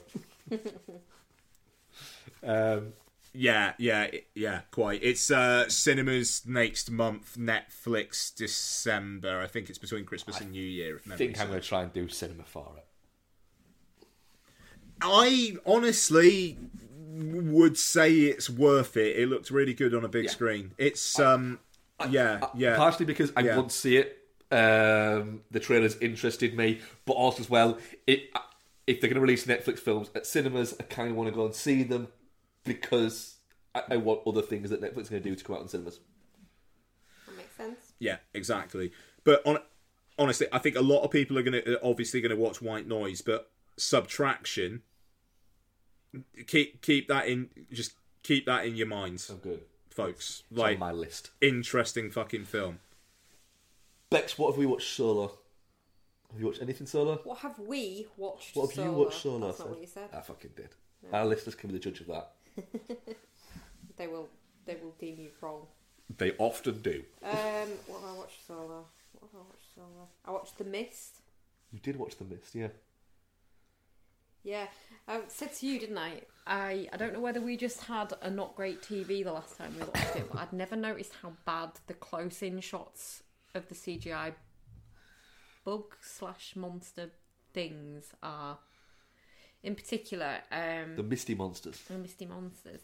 Um, in particular, the bit where I don't know how well you remember it, but you know when it gets to night and the bugs are flying and landing on the window, and then the big bird monsters come and start getting the bugs and start smashing the glass. Yes. So when it gets in, and David's trying to like beat the shit out of one of them, gets right up close in its face, and it's just ropey as fuck. but as a, I mean, God, that when did that come out? 2007. Yeah, I mean, it's fine for a movie that came out in 2007. Wasn't big budget either. And the far away shots of the of the monsters are are really effective. Um yeah, it's really fucking good as the mist. It's the ending is never not heartbreaking, even when you know it's coming. Um You watched the black and white version, didn't you? no, the one the one you got for me was colour. Was it? and out of sync. Um, no, it was, but I mean, I think both have. They're both very good. Like the black and white one is probably a bit more atmospheric, but the color one is, it's good in different ways. I think the, the brightness of the supermarket versus the blandness of the mist outside. I think that actually works really well as a contrast. And um, what's her face, Marcia Gay Harden Yep. wow, do you want to punch her in the face a lot during this movie? When Toby Jones Oh, shoots yeah. her, it's like it's the most like uh, cathartic feeling. Um, and I think that's all I've watched on my own. I think all the rest of the stuff that I've watched, I've made you watch with me. Right. I, I watched a couple on my own. Go on then. So um, I watched Crossroads. Britney Uh, Spears movie. no, the Walter Hill movie. I have seen Crossroads, the Britney Spears movie, though. Um, in fact, I think we own it. That's really really concerning, isn't it? Yes. Um, no, I watched uh, the Walter Hill movie Crossroads. I'd never actually seen it, which is really odd. You look at a glass of water peculiarly there, Becky. Yeah, the glass tastes sugary. All right. Is it sugar glass? It should have dissolved by now if it was. Um, so yeah, I'd never seen Crossroads. It's one of like I think that and uh, Tomboy, the latest before uh, Dead for a Dollar, Walter Hill movie, are the only ones I've not seen. Uh, I, I, I don't know how this escaped me, to be honest. No. Um, so the story is um, it, it's kind of based around um, the idea of um, musician Robert Johnson and the fact that he sold his soul to the devil. Went to a crossroads and sold his soul to the devil um, for a career as a blues musician Right. um, and it, it's based around that idea. Um, and um, Ralph Macchio plays a it's set in the 80s, plays a classical guitarist, uh, like a prodigy, uh, who is at Juilliard um, and has been allowed to skip a few years of school because he's this guitar prodigy, but he has also become obsessed with becoming a blues man. Um, Right. and so tracks down one of Robert Johnson's um, harmonica player at a retirement home in New York, uh, and then he's basically trying to get him to teach him this um, this missing song. And he's like, right, I'll do it, but you've got to break me out of the retirement home and get me back to uh, Mississippi. and so it's them, as all Walter Hill movies are. It's essentially a road trip movie Nice. um, with them going on this journey of trying to get to um, Mississippi um, with um, yeah the guy uh, Willie Brown. Is essentially just fucking lying to him constantly and scamming him constantly and belittling him constantly uh, but just using him to get home really um, because he has to get home because he's also made a pact with the devil and he needs to work out how he can break it. Right. Um, and spoilers for a um, fucking 30 year old movie near on. Um, the way he breaks it is essentially he gets uh, Ralph Macchio's character to do a guitar battle with another guy who sold his soul, who's played by uh, Steve Vai. At the end of the movie is a literal guitar battle. Nice. It's it's a little bit too long, um, but it's it, it's a good amount of fun. Um, Macchio has that Macchioism that he had, that mid eighties um, vibe that he had, and it, it, it's Walter Hill just playing around with a music um, kind of biopic that isn't a music biopic. um, that is is always quite fun when he's doing it. Um, really good Ry Cooder score. Um, interesting way they did Macchio's. Uh, they taught him to play guitar, but they couldn't teach him obviously to play that well because he's supposed to be a prodigy. So what they did was they went, "We're just basically going to teach you where your hand kind of should be, and you remember those bits." Without actually having to remember how to play them, and then just sped that up so it looks like he's playing it. So it does look like he's playing it, uh, which is quite is quite fun. Um, so yeah, I, I enjoyed it. Um, That sounds quite good actually. I also rewatched Sausage Party because I didn't like Sausage Party Because it's a piece of shit. because I, and I wanted to go back and look at Sausage Party and go right. Was everyone just a little bit fucking harsh on Sausage Party? And is it actually better than people expected? Because I think people went into it with these really high expectations, and it's just this overly crass. Why would tequila need to get stoned constantly? Um, film. Unfortunately, yeah, it is just not very good. No. It's just it's it's the people who made it kind of essentially being allowed to make it because they were on a high at them at that point. Yeah, pun intended. Yeah, kind of, yeah.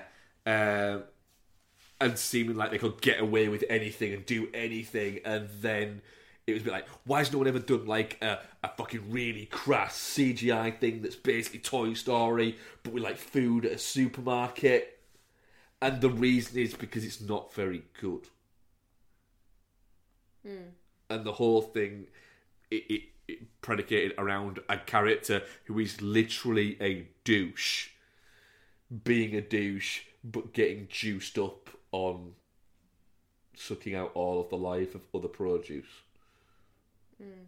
It, yeah, it's the reason why nobody speaks about Sausage Party anymore is because it's not very good. And yet you've watched it twice. Mm. Yes. Of course, he has. So what else did we watch this week, Bex? We'll, we'll do the, the, the, the we'll, we'll speed round the ones that we've watched before. So we did Creep Show again, didn't we? We did, yeah. I've not seen Creep Show in years. I always get muddled up with Creepshow. I mean, we watched it literally like two years ago. No, we didn't. I always get muddled up with Creep Show And what's the other one with the creepy man? Tales from the Crypt. Yeah. Yeah, we, we watched both of those in the same week during the first lockdown. Fair enough. That feels like ages. Um, yeah, watch Creepshow. Um, Creepshow's really good. I like Creep Show. It's got one too many segments in it.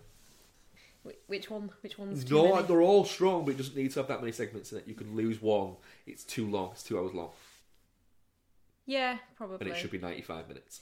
Thing is, I'm never going to sit here and go, "Oh my god, yeah, it's a masterpiece," because it's it's the acting's intentionally hammy, hmm. and the effects are, I think, probably intentionally quite cheap looking, and but it's it's it's doing its thing and it works. Possibly the first one, Which one's the first one? the one Father's Day, the one with Ed Harris dancing. But then you wouldn't get Ed Harris dancing. Yeah, I you don't wouldn't think- get that, that, that lady dancing. She was having a She was on a whale ball, of a time. but I don't need to see Ed Harris dancing. I, I, I disagree. I think everyone needs to see Ed Harris dancing. I disagree. Okay, so there's a bit of a theme here that's that's probably going to become apparent. But we also watched The Dead Zone. We did watch the Dead Zone. Um, so I I feel like I've not seen The Dead Zone in ages, um, or read it. So that's that's on my list as well. You not read it? No, I've read it. I've just not read it in ages. Um, I can't read it now without seeing Christopher Walken. And he's not he's not written Walkeny at all, but Walken is very Walkeny in everything that he does. Everything becomes Walkeny around Walken. You see, that's the problem is if, if you ever now see anything Walkeny there, you, you get overly Walkeny when he's doing Walken Yeah. there. so now when you go back and read it, you're going to read it in an overly Walkeny thing. oh, I know, hundred percent. Yeah, which is why I've kind of put it off for a bit, to be honest. Um, There's a, there's a, there's a dead zone. the ice is gonna break. oh, it's just it's just fucking great. He's not as over the top in the in the book as a character. Um, yeah, it's it's just it's just really good, and I think for for its like for now, the whole if you could go back in time, would you kill baby Hitler thing is like it's like just a thing. Yeah, you fucking would, but like it's a question that gets asked. It's a sort of Yeah. philosophical question, but I think you know this is it's it's was written quite a long time ago, and the film is from 1983. Like that shit's as old as me, and I think You're well old. it's it's quite thought provoking, and it's quite like if you knew someone was going to do something bad, what would you do? Kind of. It's good. It's good, and the um yeah, I think I think the way that he gets his comeuppance, where he doesn't actually fucking kill him in the end, he doesn't have to because he shows his true true colours by trying to literally human shield himself with a baby. um, yeah, it, it it's it's really good, and it's one that when I was doing sort of Cronenberg watches earlier in the year, I didn't get to because it was it's not a very Cronenbergy Cronenberg. No, it's not the most Cronenbergian of films, no. But it's it's it's good because it's. I think it's a good bridging movie for Cronenberg. Mm. Right, I've got all this weird shit in the bag. How do I do the weird shit still, but also have a mainstream appeal? Like a Cronenberg that Ian could enjoy. Yeah. So, and this is Yeah. kind of this is a full full on straight movie. Like it's got supernatural element elements, but it's not got any body horror stuff in it. So I think this was his thing of going like, right, I've got the body horror thing down. I need to do the like story based linear movie thing, and then I can blend the two. And I think it's it's it's quite an interesting little point in his career from that point of view. So then we watched the new Stephen King adaptation on Netflix, Mr. Harrigan's Phone. I'm really intrigued as Oh, Mr. Magorium's Wonder Emporium. Aww. Anyway, um, I'm interested to see what you thought of this because having yeah having having read the story, I haven't read the story. No, I, I I might have a different take on it than than you. So I'm interested to see what you think first. I was a little bit surprised in the fact that from the trailer and from the fact that it's released in October and the fact that it's um, it, it's a Stephen King uh, film. I, I was expecting something quite similar to the Apt Pupil um, because there's a similar kind of. It's Donald Sutherland.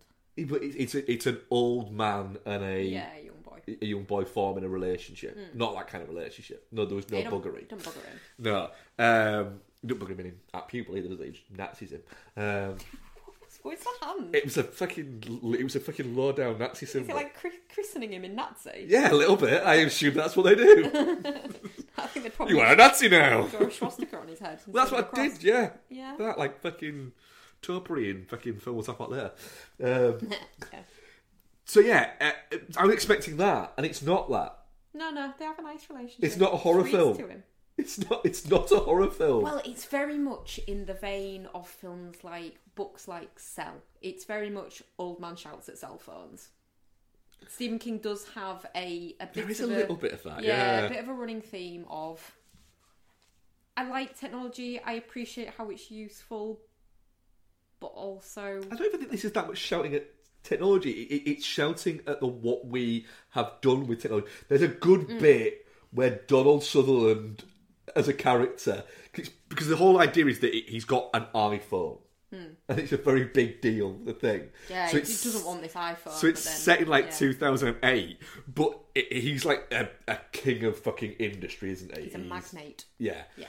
But he comes. He basically very casually breaks down exactly what happens with cell Yeah. phones over the next like fifteen years. Yeah. Um, in a really, it, it's quite well done. I thought that. Um, but yeah, it, it's. It, I expect it to be a little bit, like I say, Christine Okay. um, but it's not. Yeah, it's it's not. quite introspective of this kid kind of coming to terms with the fact that you know he he's kind of been responsible for the deaths of some of these people, and he has the power to just essentially cause people's deaths without any comeback to him, other than the fact that he that, that he has to deal with the guilt. the guilt and the morality of that. And I thought that was quite interesting. I think um, I, I think Jaeden uh, Martell is very good in it. Um, but it is again, it's a little bit too long, and I think that if we were doing a cinema score thing, this isn't exactly what it says on the tin in any way. if you are going into this based on the trailer, it's not the film you're going into. Yeah. Um, it, it it's I was wondering, thinking it's weird that uh, that um, that John uh, Lee Hancock is doing this movie. It doesn't feel like a John Lee Hancock movie. And then I watched it and went, oh, because it's not. It, it is a John Lee Hancock movie. Yeah, yeah, yeah. The reason I wanted to get your opinion first is it, it is a slow burn of a story, and it is quite low energy. It is more about. I mean, your spooky aspect is the fact that he's receiving his voicemails beyond the grave. Like that's your that's your spooky element of it. But like, it's really more just about the relationship between this crotchety old man who's kind of walls that he's built up get broken down by this nice boy who reads to him because he's losing his eyesight. Like it's it's their story more than anything else. Um, and then after he's died, he can rain down the wrath of Harrigan on people that are mean to him. I think. I, I mean, I've not read if it bleeds in in a while. I read it when it first came out, but I don't think the bit at the end where Uh, too much spoilery. It's a very new film. I know we're all spoiled all the time, but it is literally arrived on the Netflix Friday. All right. The question he asks himself at the end, I don't think that's in the book. Okay. I How much wood could a woodchuck chuck if a woodchuck could chuck wood? exactly that. Yeah. Yeah. Ian, spoilers. Uh, we also watched two- 2021's The Guilty, the remake of the movie, also titled The Guilty. Oh, the Yeah. Riri. Yeah. Which I, I really liked it. I I liked how just Gyllenhaal is not trying to play anybody nice. He's playing a prick. yeah, yeah. I like it when Gyllenhaal plays a prick. Good at it. But I, I, I like it when he plays a, a, a, a prick like he is in Nightcrawler.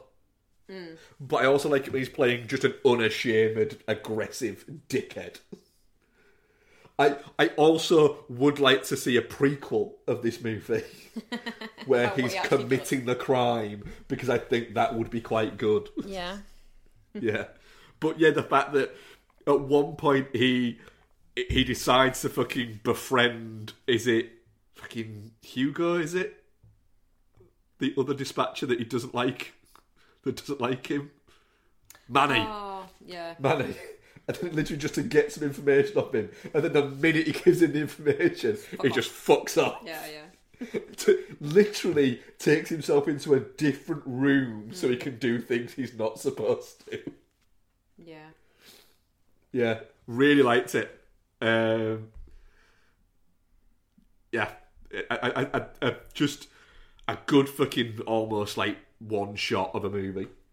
Yeah, yeah, it's good because you've got. Because I was, I was, I think you went to the bathroom or something while watching it, and I brought it up on IMDb, and I was like, "Where are all these cast?" And it's like they're just The voices. they're quite big names in just like voice roles. Yeah, that's it. You, you know, blew my mind a little bit because I didn't recognise any of the voices.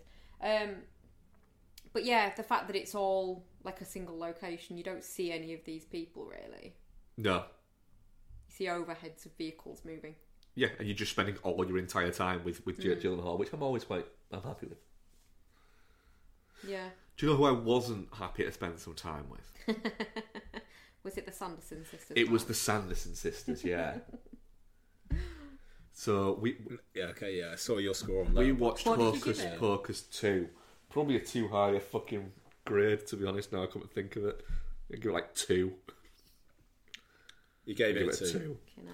I'm being generous. Wow. So we watched Hocus Pocus. What did you like this?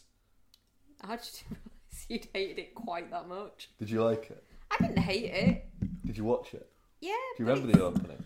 Oh, the opening is fucking awful. I'm going. I'm going to go for a pee, but I've got my AirPods on, but I'm going to mute my mic. I am listening. C- Continue, Vex. yeah, the opening is is abysmal. The Yeah. the kid that plays the young Winifred needs So- to be taken out behind so, the fucking yeah. pork cabin and shot. Effectively, we won't go too much at spoilers, but the opening is Clarify, she doesn't really need to be taken out behind the pork cabin and shot. She never need, she needs to never be on screen again though. No, I think the first one.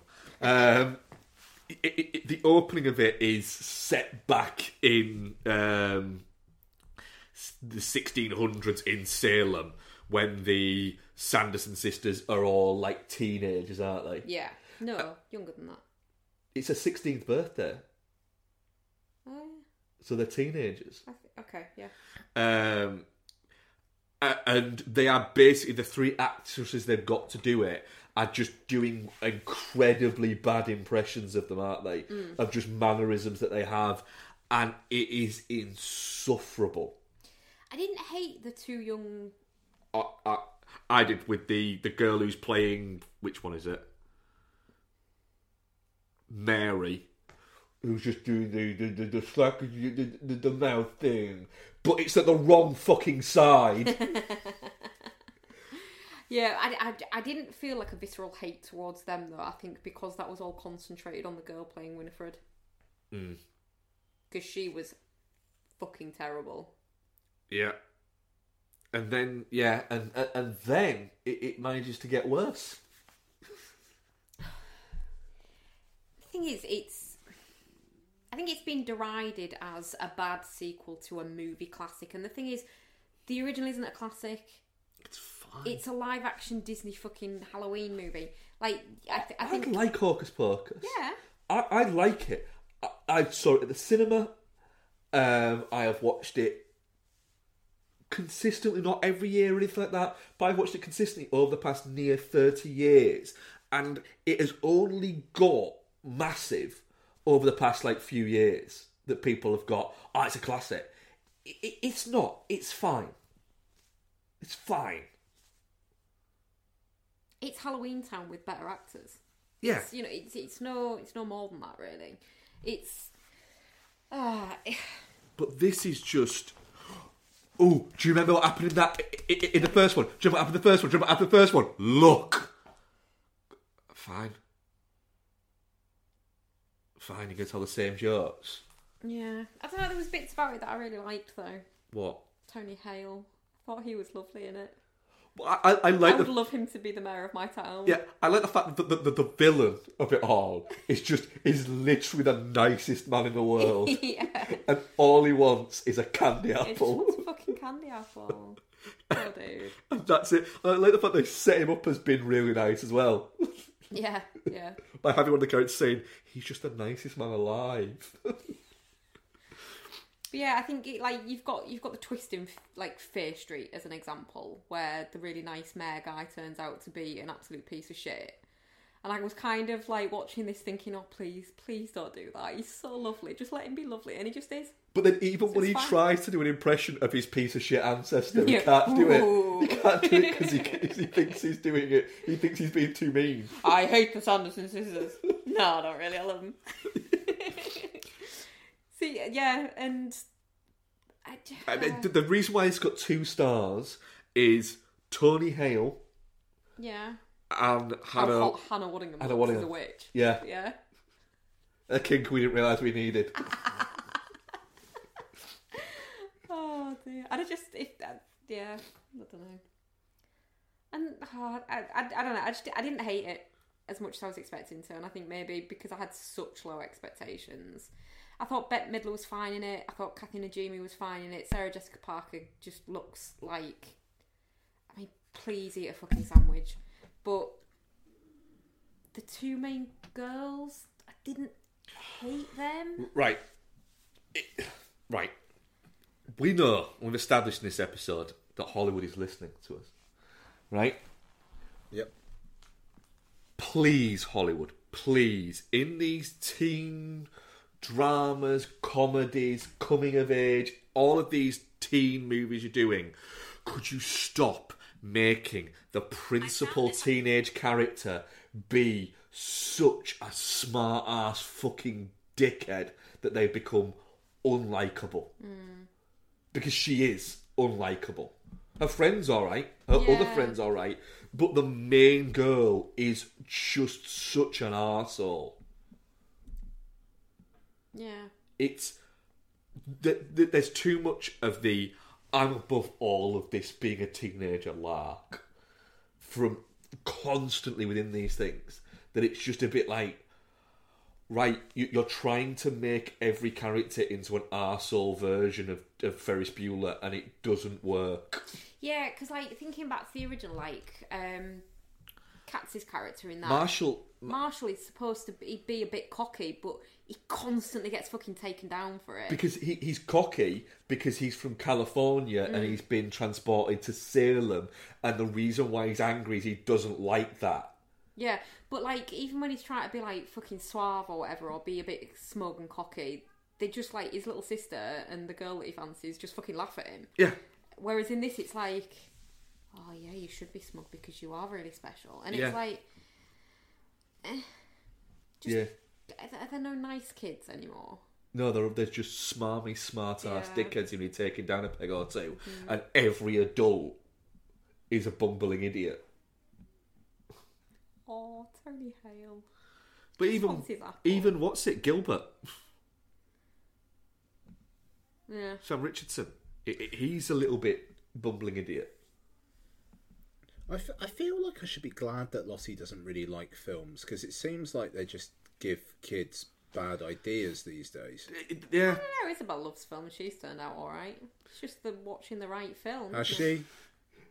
she's made herself steak today. She has salmon yesterday. She's Yeah. living a fucking high highlight. She really is, isn't she? She- She's fucking university a bit wrong. I think she just needed a few treats this week, bless her. Yeah, uh, yeah. Hocus Pocus two is is a piece of shit. No, it's It's shit. it's not great. Shit. Uh, uh, all right, I, I'm I'm I'm go- I'm gonna be watching it in the next week or two. I'm kind of intrigued to be the Uh, type. what I will say there is, next year, are you watching Hocus Pocus 2 or Hocus Pocus? Hocus Pocus. And would you ever watch Hocus Pocus 2 over Hocus Pocus? No, do you know what I will actually do? What? I'll put Hocus Pocus on and go. Do you know what? I'm going to dig my fucking Eerie Indiana box set out the out of the loft and watch that instead. Fair enough. Fair. Then the thing is, neither of them are great. Hocus Pocus is better than Hocus Pocus 2, without a doubt. But neither of them are fucking stone cold, cold fucking classics, are they? So they've, they've, they've done Hocus Pocus 2. Yeah. They're doing a Sister Act 3.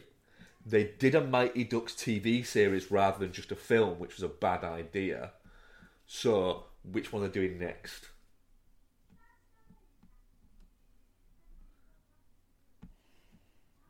High School Musical, the series. The I movie. think they'll do a High School Musical one.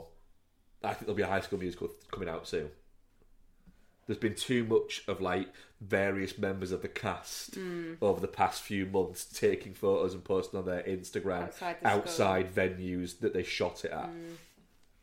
Yeah, could be. Yeah, I, I I thought that they might do Sandlot, or Sandlot Kids as it was called in the UK. Um, but the fact that there, there might be some issues with licensing from Major League Baseball might make that a problem. Right. but I could see them doing that. I want to make a Muppet Babies movie. That that shit was trippy as fuck. Muppet Babies was a weird time Yeah, for us it all. was. Was. It's good though. Yeah, well, let's not go down that route. Learned a lot. Uh, we didn't. so, our final feature review So fucking, we're going for a beastie one this week, aren't we? We're we're going pretty long. Yeah. It's good. Amsterdam uh, is written and directed by a prick, um, and it stars some people. So it stars a lot of people. Um, Yeah, and it, it- just before we continue, we are very, very aware of all the fucking heinous shit that David O. Russell may or may not have done. And if you are at all triggered by, and I, I mean this quite sincerely, by the talk of David O. Russell, feel free to skip this review. We will not be offended. Like, it, he's a figure I don't particularly like talking about. yeah, and But- I'm I'm Yeah. a little bit baffled as to why. I, I have a feeling in, in ten years' time we're going to have a whole Woody Allen thing with David O. Russell. I'm quite surprised yeah, we don't it currently... feels like and, it's I, coming. and I'm already a little bit going. Yeah. I feel a little bit. This probably. I yeah. I I, I feel a little bit hypocritical. Um, watching this. watching his films, Mm. and maybe I need to. I I- maybe I need to reassess that. But but, but, Yeah, that will yeah. be after we review Amsterdam. Because I'm going to throw my Yeah. fucking hypocrite vomit all over the fucking microphone now. Ew. Yeah. Yeah. Um, so yeah, it well, let's just fucking run through. Uh, Christian Bale, Margot Robbie, John David Washington, Chris Rock, Anya Taylor Joy, Zoe Saldana, Mike Myers, Michael Shannon, Timmy Olyphant, uh, Andrea Riseborough, Taylor Swift, Matthias Schoenaerts, uh, Rami Malek, and Robert De Niro. Are just some of the names that crop up. um, oh, Alessandro uh, Nivola as well. Uh, IMDb, here we fucking go.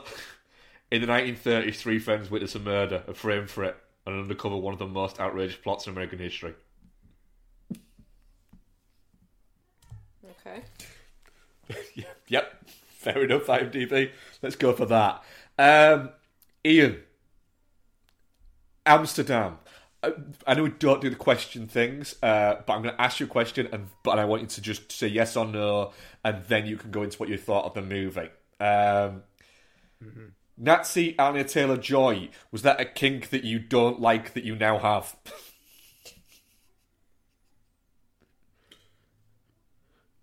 No, maybe not quite the Nazi, but Anya Taylor Joy being really into Robert De Niro is kind of a kink I have. Apparently, I read that that was literally because Taylor Joy was just really excited about meeting Robert De Niro, and so they decided to write it into the film. I, I bit. I mean, I kind of Yeah. believe it. Yeah. Amsterdam. What did you think? I liked it. I, I thought it was. I thought it was pretty good. Um. All right, look, just absolutely separating the art from the artist here, you know, and I, I think there is maybe a conversation like if David O. Russell actually gets something made again, maybe there is a conversation that we need to have about whether we cover it Yeah. or not. I agree. Um, and that it's not. It, to be clear, it, it's not that anybody's reviewed this under duress. It just it- it- there's an ick factor to all of that that's really, really, really, really started becoming apparent. And uh, yeah, um, I I liked the film. I'm annoyed that I did. Um, I wish that I could say it was a just a reprehensible piece of shit, but I I'm I'm I'm not. Um, if you don't want to see Amsterdam, and it seems like not a lot of people wanted to see Amsterdam, and in a way, I'm I'm glad. Uh, you know, because of the David O. Russell thing, but at the same time, um, I I'm annoyed that it's written and directed by this particular person because I feel like that if it wasn't, maybe the fact that it's a relatively high budget studio film with a shitload of stars that isn't a superhero film and isn't an adaptation of something would be celebrated a bit more and I absolutely 100% get why it's not absolutely and I'm sure you guys may I don't know what you guys thought of this film. It may be that other people on this recording think that Amsterdam's a piece of shit. I thought it was messy. I thought it was woolly. I thought it was long, but weirdly, I didn't think it was too long. Um, but I think a lot of people have been talking about how hard to follow the film is. I I didn't think that. I thought it was all right. It feels patched together. There's an awful lot of voiceover. I don't. I 100% would believe that there wasn't a finished screenplay at the time that they started shooting, and they did a lot of stuff in post. But I laughed quite a lot. People in my audience laughed quite a lot. I thought it looked great. Shot by Emmanuel Lubezki. Um, I thought that the central trio were charming. I enjoyed the supporting performances. I thought Amsterdam was decent. And I'm actually kind of annoyed with myself that I did. But hey, there you go. Becky, Yes. Amsterdam. Um. Same question. Yeah, it's a real difficult one, isn't it? Like,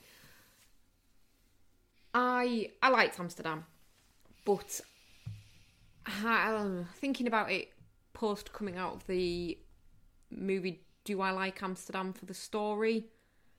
Nah, the story's a fucking mess. Do I like Amsterdam because I really fucking like Christian Bale, Margot Robbie, and John David Washington? And they're really quite good at selling what they're given? Yeah. I mean, and granted, what they're Yeah. given is written for them, but they do an awful lot with a real messy fucking story. You know, and it's.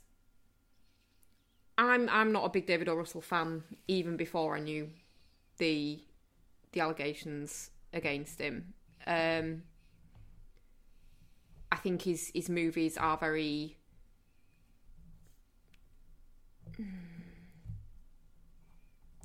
self satisfied. They've got they've got a very oh look look at me I'm great I'm going to make a whole movie about a vacuum cleaner saleswoman. Uh, It, it just it, it just doesn't do it for me. And is it disappointing that to see a movie that puts Christian Bale, um, John David Washington, and Margot Robbie together, you have to watch a David O. Russell movie? Yeah, it is, and not got to the stage of boycott yet where people won't work with him. And unfortunately, they, they are a draw because they're very good at what they do. But yeah, I think, like from a writing point of view, which was was, was all him, I don't think it's great. I don't think the story's compelling. It's the performances that are compelling. Hmm, I agree with that. it's it's it's you take away David O. Russell. It's cool seeing these people in this film, and every ten minutes or so, it's another bloody hell. There's that hmm. person. Like the sheer it's fucking stacked. bloody hell cast. that yeah yeah it is, and they're all locked in. I do think at points though that is a when it, when when every character, every character pretty much is someone. is someone. It's distracting. I think that's distracting to a movie, and I think it got distracting a mm. little bit here. Yeah, I'd agree with you there. I gotta say, if if COVID hadn't happened, I think I'd be more, yeah, it was distracting and I didn't enjoy it. And it's just like I I know we're post pandemic or still in the pandemic, but it's not as you know whatever period we're in. Just seeing a film that is a legit all star cast there is kind of a thrill to it in in the sense of was that ever ever gonna happen like you know a couple years back it was a question of like is this kind of shit ever gonna happen again? Can I sidebar for one second, just with what? you were saying about the pandemic? Mm. Apparently, mm. experts that monitor this kind of thing are really concerned about a COVID spike coming because Yankee Candle reviews have gone down. and apparently, before every spike previously, Yankee candles that were getting sold were getting bad reviews because people were saying that they didn't smell very strongly. and it was oh, actually that they had asymptomatic, apart from a loss of smell, COVID. So apparently, people are really watching the Yankee Candle reviews. Sorry, I just thought I'd throw that in there. I mean, that's something, Yeah. though, isn't Yeah. it? I don't know whether that's like weirdly dystopian or very funny. I can't decide. It's it's it's that fine line between that's quirky and fucking horrifying at the same time. yeah. Yeah. Yeah, I just thought I'd throw a bit of humour into the uncomfortableness that is reviewing a movie by this man. Um, I yeah. I agree. It, it, it, it's messy. Um, I weirdly think that the, the the worst part of the film is the Amsterdam bit. Fair enough, yeah. Um, Sure. I, I felt that that was a little bit. Um, it was a bit twatty, and it was a bit. It, it, it has these moments within um, films where he can be a bit. They can go a bit twatty. So it, that reminded me mostly of. Um, it felt very I Heart Huckabees. That section Sure. where it was um, it was David O. Russell doing his Wes Anderson thing Yes. that he can do at points. And the problem is, uh, even as somebody who doesn't like Wes Anderson, he's not that good at it. He's not No, good he's at the the good. Coen-y thing. Yeah, yeah. It just comes across as feeling a little bit smart, but not in like a good way. In a self-satisfied way. Yeah. Yeah. In a oh, I'm gonna have a make up this nonsense song. Yeah, It's like, yeah. Really? You can do a nonsense song, are you? Really? Like you've invented the idea of it. Yeah. Um, and yeah, um, and then like the, the the fact that that bit's in French, and the fact that for some reason you know John David Washington's character, and Christian Bale's character, both just speak French. No, they were in France for the war. Right, cool. Yeah, I'm sure all American GIs learn French. Um, Oh, yeah. Well, I don't know. They. I, they might speak a bit, but the fact that they seemed quite fluent in French Yeah. seemed a little bit of a stretch. Yeah, fair enough. Um, so yeah, the Amsterdam bit I didn't like, but then um, but I enjoyed it enough. It's one of those I enjoyed my time with it, um, but like a lot of David Russell films, will I ever watch it again? No, probably not. Will I ever think, oh, I might watch this again, and then hover over it and go, even taking away the reasons why I wouldn't watch it now? Yeah. Um, would I hover over it and go, uh, I don't know. like I've done several times with Silver Linings Playbook recently. But I've hovered over it and gone, I, I, I, am no. Do you know what I'm just real glad about? What? That this isn't John David Washington, Christian Bale, and Jennifer fucking Lawrence. Why? Because she did a few bits with him, didn't she? Yeah. She's not got the moxie to pull this off. Maybe not anymore, no. But she never really had the. I don't know, there's some good bits in American Hustle. I don't like that film. Alright, fine. Um, yeah, but American Hustle has a science of them. it does. American Hustle, I I still claim this is amazing. The only award American Hustle didn't get nominated for was Best Hair and Makeup, and the entire movie is hair and makeup. Yeah. Yeah. That is weird. Um, yeah, it, it all the cast i i involved and are all going for it. Um, Bale, I think, is fantastic. Oh, he's Yeah. great. He, he's really good at it. The fact that he is just. He's not doing any of the bits for more nefarious means. He is just doing them because he gives a shit about being a veteran. I feel like this is a film though where he didn't have to go method and go halfway down the machinist route again. Probably not. I don't. I thought you were going to say like in Lose I, an I, I, I don't think he can. Yeah. I don't think he can not. I did find it. Did, have you seen his GQ interview yet, Ian? Yeah. I, I, I did like the fact that he. I, I was watching that going. Ian's going to be nodding along to a lot of what he's saying about making Thor: Love and Thunder, but he wasn't. Oh, that like fuck. But he wasn't Yeah. disparaging against it, which was quite. He, he wasn't slanging it off. He was just going, "I don't get it." Yeah. They were basically saying, Hmm. "No, you need to be on stage four, and you're on stage six. He's like, "What's the difference? They're all just blue." Can we just talk for a minute about how fucking smouldering John David Washington is all the way through this? I mean, can we just talk about how smouldering John David Washington is? In general, yeah, fair. You know, I think one thing that, that they don't, I, I, I, a lot of reasons to, to like Tenet, but I'm essentially going, hey, look at this guy. It's great. The thing is, Yeah. he is one of the most down to fuck people you've ever seen Yeah. on screen. But he's not propositioning No. anyone. It's just like if any, if anyone asked him at any point in any of his films, "Hey, you want to fuck?" He'd be like, "Yeah, sure." No, because he's in love with Margot Robbie's character.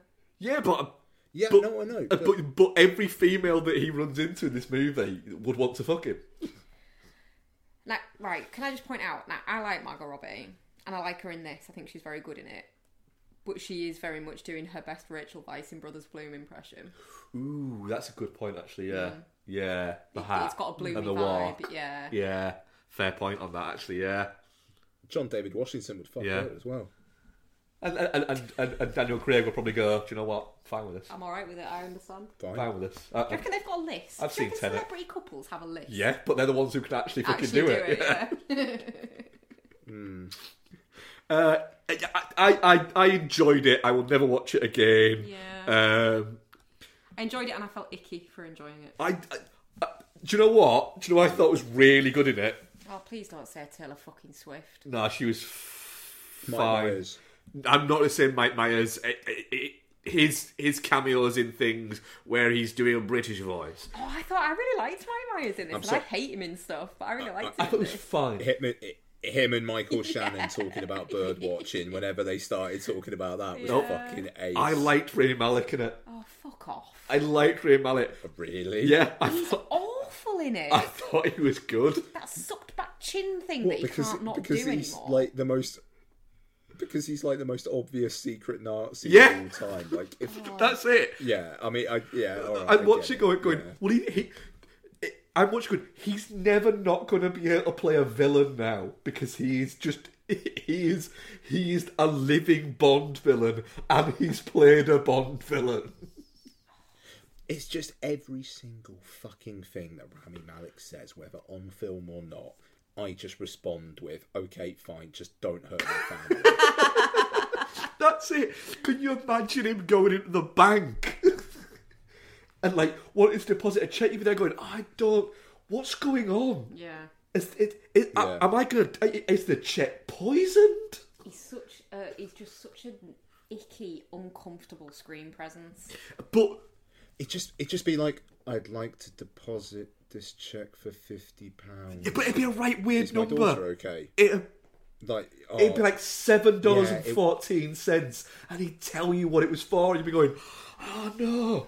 I don't. I don't trust that you sold some fishing gear on eBay, sent him it, and allowed you to send him a check, and then he did.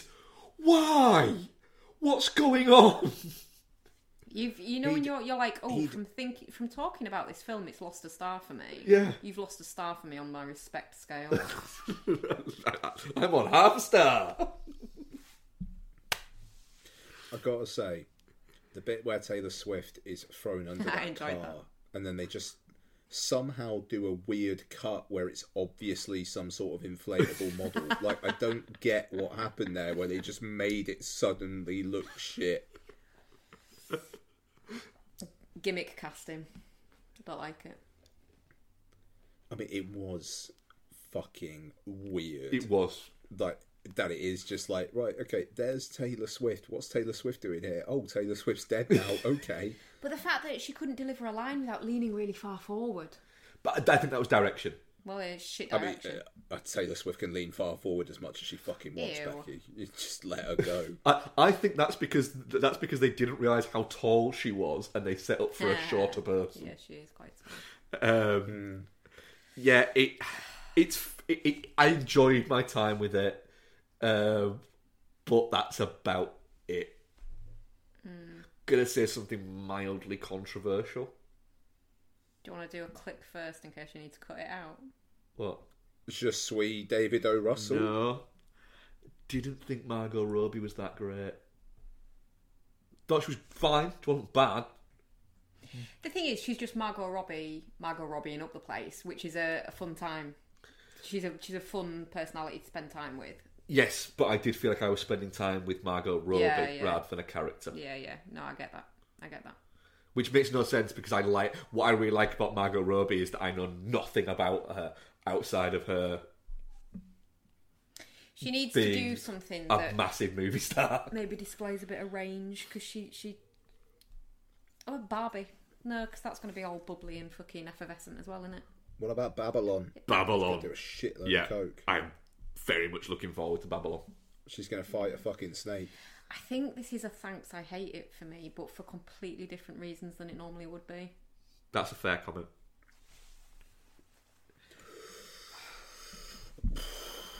Yeah. Yeah. That's a good compromise. Yeah. I'm down with that. Um, our audience poll was Can I just reiterate though? I find it baffling that with what's out there about this man, actors of the caliber and the pedigree that are in this are willing to work with him. it's a weird That- one. it's baffling. It's weird. Uh, our audience poll is definitely not shit 43%, touching cloth 14%, and shit 43%. Um, Is it? I don't want to get into it, but is it just bec- like because it's like nothing has been proven, but the only reason why it hasn't been proven is because there's not like apparently enough evidence. Is is is is that what it is? Where like technically they're like, well, by the letter of the law, he hasn't done anything hmm. wrong. I think there's a little bit of that. Is is that? I think it? it, it was what people used as an excuse to work with Woody Allen for years, hmm. Yeah, and then it just kind of caught up with him. Yeah. I think there's an element of that. I also think there's an element of I think some of these people just live in a fucking bubble. It makes me really sad though because there's a lot of people in this that I actually respect, and I'd, I'd understand it if it was kind of good actors that were kind of trash people. But there's there's people in this that I actually don't think are trash people. Mm. Y- y- Yeah, the thing is, sort of new people coming to work with him. So people like like an Anya Taylor Joy, for instance. Hmm. It would be interesting to know if she had any idea and if now she would ever work with him again. You do wonder if they're they're just not online Yeah. people, and their people just don't tell Yeah. them. They can't all not be not online people. Though. You, you, why are you gonna go online? Taylor Swift's a very online people. Yeah, but she also is a very much. I mean, uh, uh, yeah, but I'm. um, She, she she pretends to answer fans by getting her assistants to do it all the time. She loved Tumblr, though, didn't she? yeah. It's a weird one, wasn't it? It's a weird period of time. Oh When literally she came off Tumblr, Tumblr stopped, dropped. Stopped. Yeah. I mean, I actually that and the she fact they stopped probably did used to like back in those days. I reckon she probably did reply herself. I don't. I don't think she does anymore. I doubt, no, I doubt she's got time. No, she's too busy putting on red lipstick after red lipstick. Anyway, uh, I, Leaning into cameras because she's too tall. yeah, just, yeah. How tall do you think I am? I'm, like- I'm like five fucking ten here, and you've got you set this up for a five fiver, But you're a girl. which I think that, that I wouldn't be surprised if if David O. Russell said that. You look so tiny from a, from pictures and things. It's just because I'm very very skinny. Uh, so I asked the question, or we asked the question. Um, our question for you guys this week is: What is your favourite historical epic? Rick Kidd says, "Whilst I'm passionate of those big World War II ensemble dramas like The Great Escape and A Bridge Too Far, I go for the trio of Lawrence of Arabia, Spartacus, and El Cid." Um, Andrew Jones says, "Does Zodiac count by now?" Hell yeah. That's a great I think that is a fucking good answer. I think, yeah. Um, and Lawrence of Arabia, Best of Cinema. Uh, Brian Surf says Napoleon, the 1927 film. Um, Zombie Vish says Last of the Mohicans. It's gorgeous and the score is cracking, and that fucking ending kills me every goddamn time. It's a good shout. Um, and then, uh, yeah, what, what what are your guys' ones? I don't know for sure, but my mind sure. immediately went to Saving Private Ryan Well, fair enough. because it's just got that epicness to it. It's got a real sense of scale as, as Saving Private Ryan. So I want to stick with that. Fair point. Ian, have you got any? Yeah, 'cause I mean, it's, so it's got to be based on a true life thing, isn't it? I suppose. Yeah. Well, I mean, I I, I, I put a gif of the mummy. Well, that's true. Uh, the Empire Strikes Back. um, Is that a future epic or a historical one? I think that's future. It's a long time so it's ago about- in a galaxy. Yeah, a far, long time ago. Isn't it? Yeah, it's, a, it's an epic. It's a historical epic. It's not true though. How do you know? We haven't got there yet. Neither's the mummy. What to far, far a, a long time ago? Yeah. What the fuck? Oh, you're an idiot. What's yours? I don't know. To be fair, I'm the one who said the Empire Strikes Back. Yeah. How come I still got called an idiot? Because you didn't say it happened a long time ago. We haven't got there yet. Oh, okay. No, I didn't say that. To be fair, Bex, Saving Private Ryan was set in World War Two, but that story didn't actually happen. Yeah, but the war did. All right, fine. I'll say Apocalypse Now. Oh, that's a good one. I mean, literally my favourite movie of all time. But I wasn't including war movies in my brain for some reason. Hmm. But yeah, Apocalypse Now. Still in Ian's hands. Wow. Okay. Uh, questions we got asked. Uh, Rick Kidd, if you were making a film, which city would you look to include as a location? For me, I'd go San Francisco, New the York. Golden Gate Bridge, Alcatraz. The hilly streets would make York. some great backdrops. Ian, New me and you share the same answer. New York. New York in the winter. winter, snowy Yeah. as fuck. Let's go. Becky, what's yours? Oh, I don't know. You're going to set a film. Well, yours is going to be a horror film, isn't it? And it's probably going to be New Orleans. I like that, but I'm also on a real Stephen King kick, so I'd, I'd want New What, in Castle Rock? Yeah, I don't think that's a real place. New Englandy vibes though. Autumnal. Autumnal Yeah. in New England. Yeah. Everyone's City eating in New lobster England po' doesn't boys. really. What? Everyone's eating lobster po' boys. Fair enough. Bex, I'll be honest. I think that's a really disappointing Sorry. answer. Don't really know what That's what, alright. what cities would count. Any city. I- Any city in the fucking world. Um, I don't fucking know. I don't really think about these things in the way you guys do. This- You're just like, oh my god, I this- want to set this a is film on in the New level York. of- New York is amazing. New York's grimy and there's rats. But it looks fucking great in winter. No. Right, Bex, this is on a level with Jordan saying that the best movie death was that one in Miller's Crossing, death. isn't it? you can't say the city you'd want to set a film in is not just not a real city, but isn't a city. That's a very good point.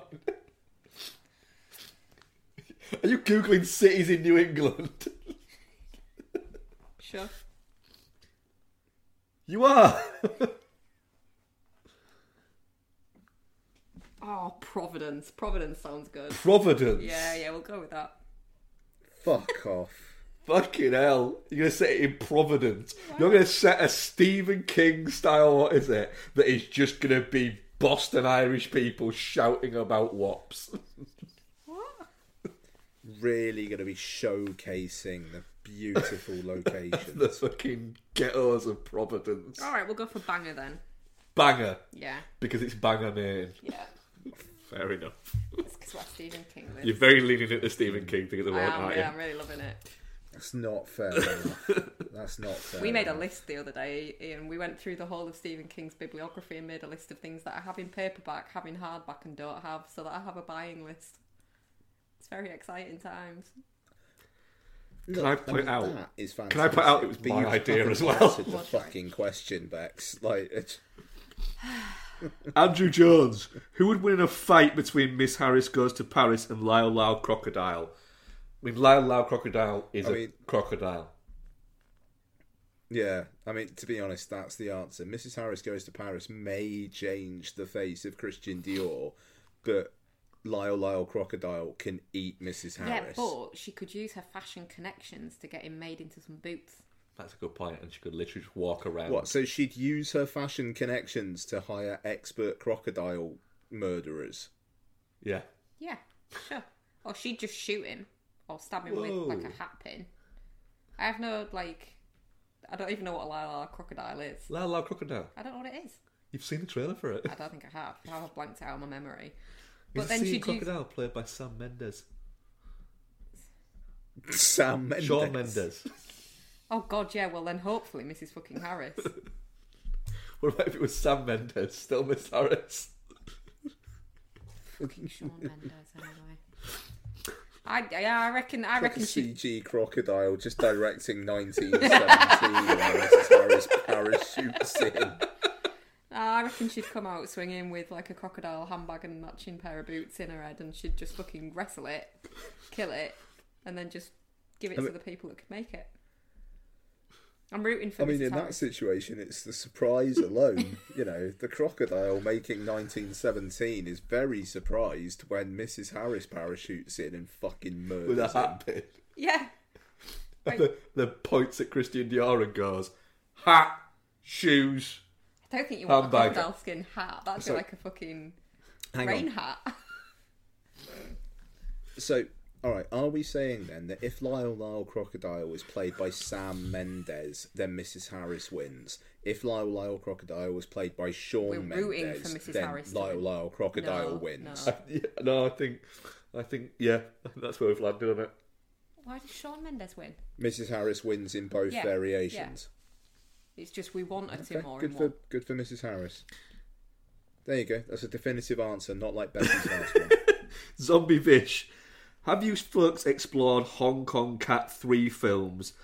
And if so, what are some of your faves?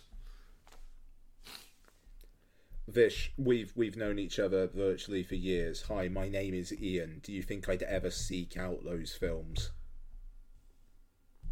What are these guys? What are these? I want to watch them now. Oh, I have seen some of these actually, yeah. Rabbit hole. Yeah, of course. Yeah. I've seen Golden Lotus. What are they? They're, they're well, they're not, they're, yeah. Like real, like real sick shit. Yeah. And I believe I have seen Possessed. Kind of want to see Devil Fetus now. Right, so now Becky is going to go through a marathon of watching. nah, I've got too much Stephen King adaptations to watch. I've not watched a lot of them. No. Uh, ooh, actually, no, we might have watched some more, actually. I think we watched quite a f- a few of these. Oh, Dumplings. Dumplings is great. Yeah, we Dog Bite Dog we've watched. Yeah, Lust Caution. yeah. Yeah, alright, we've watched a few of these. Nice. Oh, Dumplings is fucking sick. Election. Makes you feel dirty. Three watching. Extremes. Yeah. Yeah, a lot. We've watched quite a few of these. I think I've seen Dumplings. I've seen Three Extremes as Mad well. Detective. I feel like if you if you rewatch Dumplings, you'd Sex and Zen, Nude Fear. really Intrude. hate it. Actually, I've seen quite a few of these, yeah. I've yeah, Yeah, yeah, alright. yeah. I watched Dumplings in my film student days. Yeah. Oh, No. God. Yeah. Fucking Tartan Asia Extreme. It's a fucking Yeah, staple in some our Tartan house for a bit there, isn't it? yeah, if we went through our DVDs, there's a Hey, lot. we've got dumplings. We do and have Lust dumplings Caution. and Lust Caution, uh, and Mad Detective, I believe, and Three Extremes. I believe we've got Dog Bite Dog and Exiled as well. So basically, the answer is we really enjoyed them in our youth, but we might be a little bit different now. Yeah, Yeah. yeah, I think so. Yeah, yeah, I think Do you want to? Do you want to test the theory? no, no, Oh. all right, thanks, mate. Ian, what we covering next week? Dumplings. Um, Oh, no, it's Halloween ends, Uh, isn't it? well, Halloween ends Oh, I really want to get excited thi- for that this movie. weekend. I'm really struggling with getting excited. I'm for that looking movie. forward to it. The last one was just It's going to be weak, good. though, wasn't it? I'm going to rewatch it Yeah. to see if I've just been minge faced. You are often minge faced. Uh, I could make a So, lot of yeah, jokes we've there, but I'm, I'm above that. Yeah. solid. We've we've got Halloween ends, and depending on how many LFF films I see, I might just do like a separate podcast, so I'm just not just boring the arse off of people or you two. I Never bored. because there's potentially a lot. So we'll we'll see. I'm also going to have to try and non-spoiler my way through Glass Onion, which almost feels like I give the cast list and say whether it was definitely not shit touching cloth or definitely shit, and then move on. Might be a little bit of that, yeah. Um, yeah, a little bit of that. Um, so we'll see. Um, but yeah, you'll have my uh, you'll have my thoughts on Guillermo del Toro's Pinocchio, uh, the music doc Meet Me in the Bathroom, the um, uh, real life lynching drama Till. Uh, that's going to be fun. It looks Um, good. It doesn't look fun. yeah. It, it, yeah, yeah, exactly that. Yeah, exactly that. Um, and uh, others. Uh, so whatever else I'm able to get to. So yeah, but uh, Halloween Kills, I think, is the only one that is like a main review next week. Yep. Right, so we'll have that, and we'll have the next episode of um, Lock, Stock, and Three Smoking Bastards. You'll have me on what we've Yep. been watching, saying, haven't watched an awful lot of films this week because Flanagan's Midnight Club, Club dropped on Netflix. Oh, that's alright, isn't it? Yes. It's a TV show. Yes. Ah, fuck that shit then. Um, right, thank you very much for listening, guys. Uh, I did all of the you should listen to this and you should do this uh, at the start of the show, which seems like a long time ago. Uh, we hope you've enjoyed this, and we shall speak to you next week. Thank you very much, Rebecca, Thanks, Mark. and thank you very much, Ian. There and we we shall go. speak to you next week. Goodbye. Bye. Bye bye.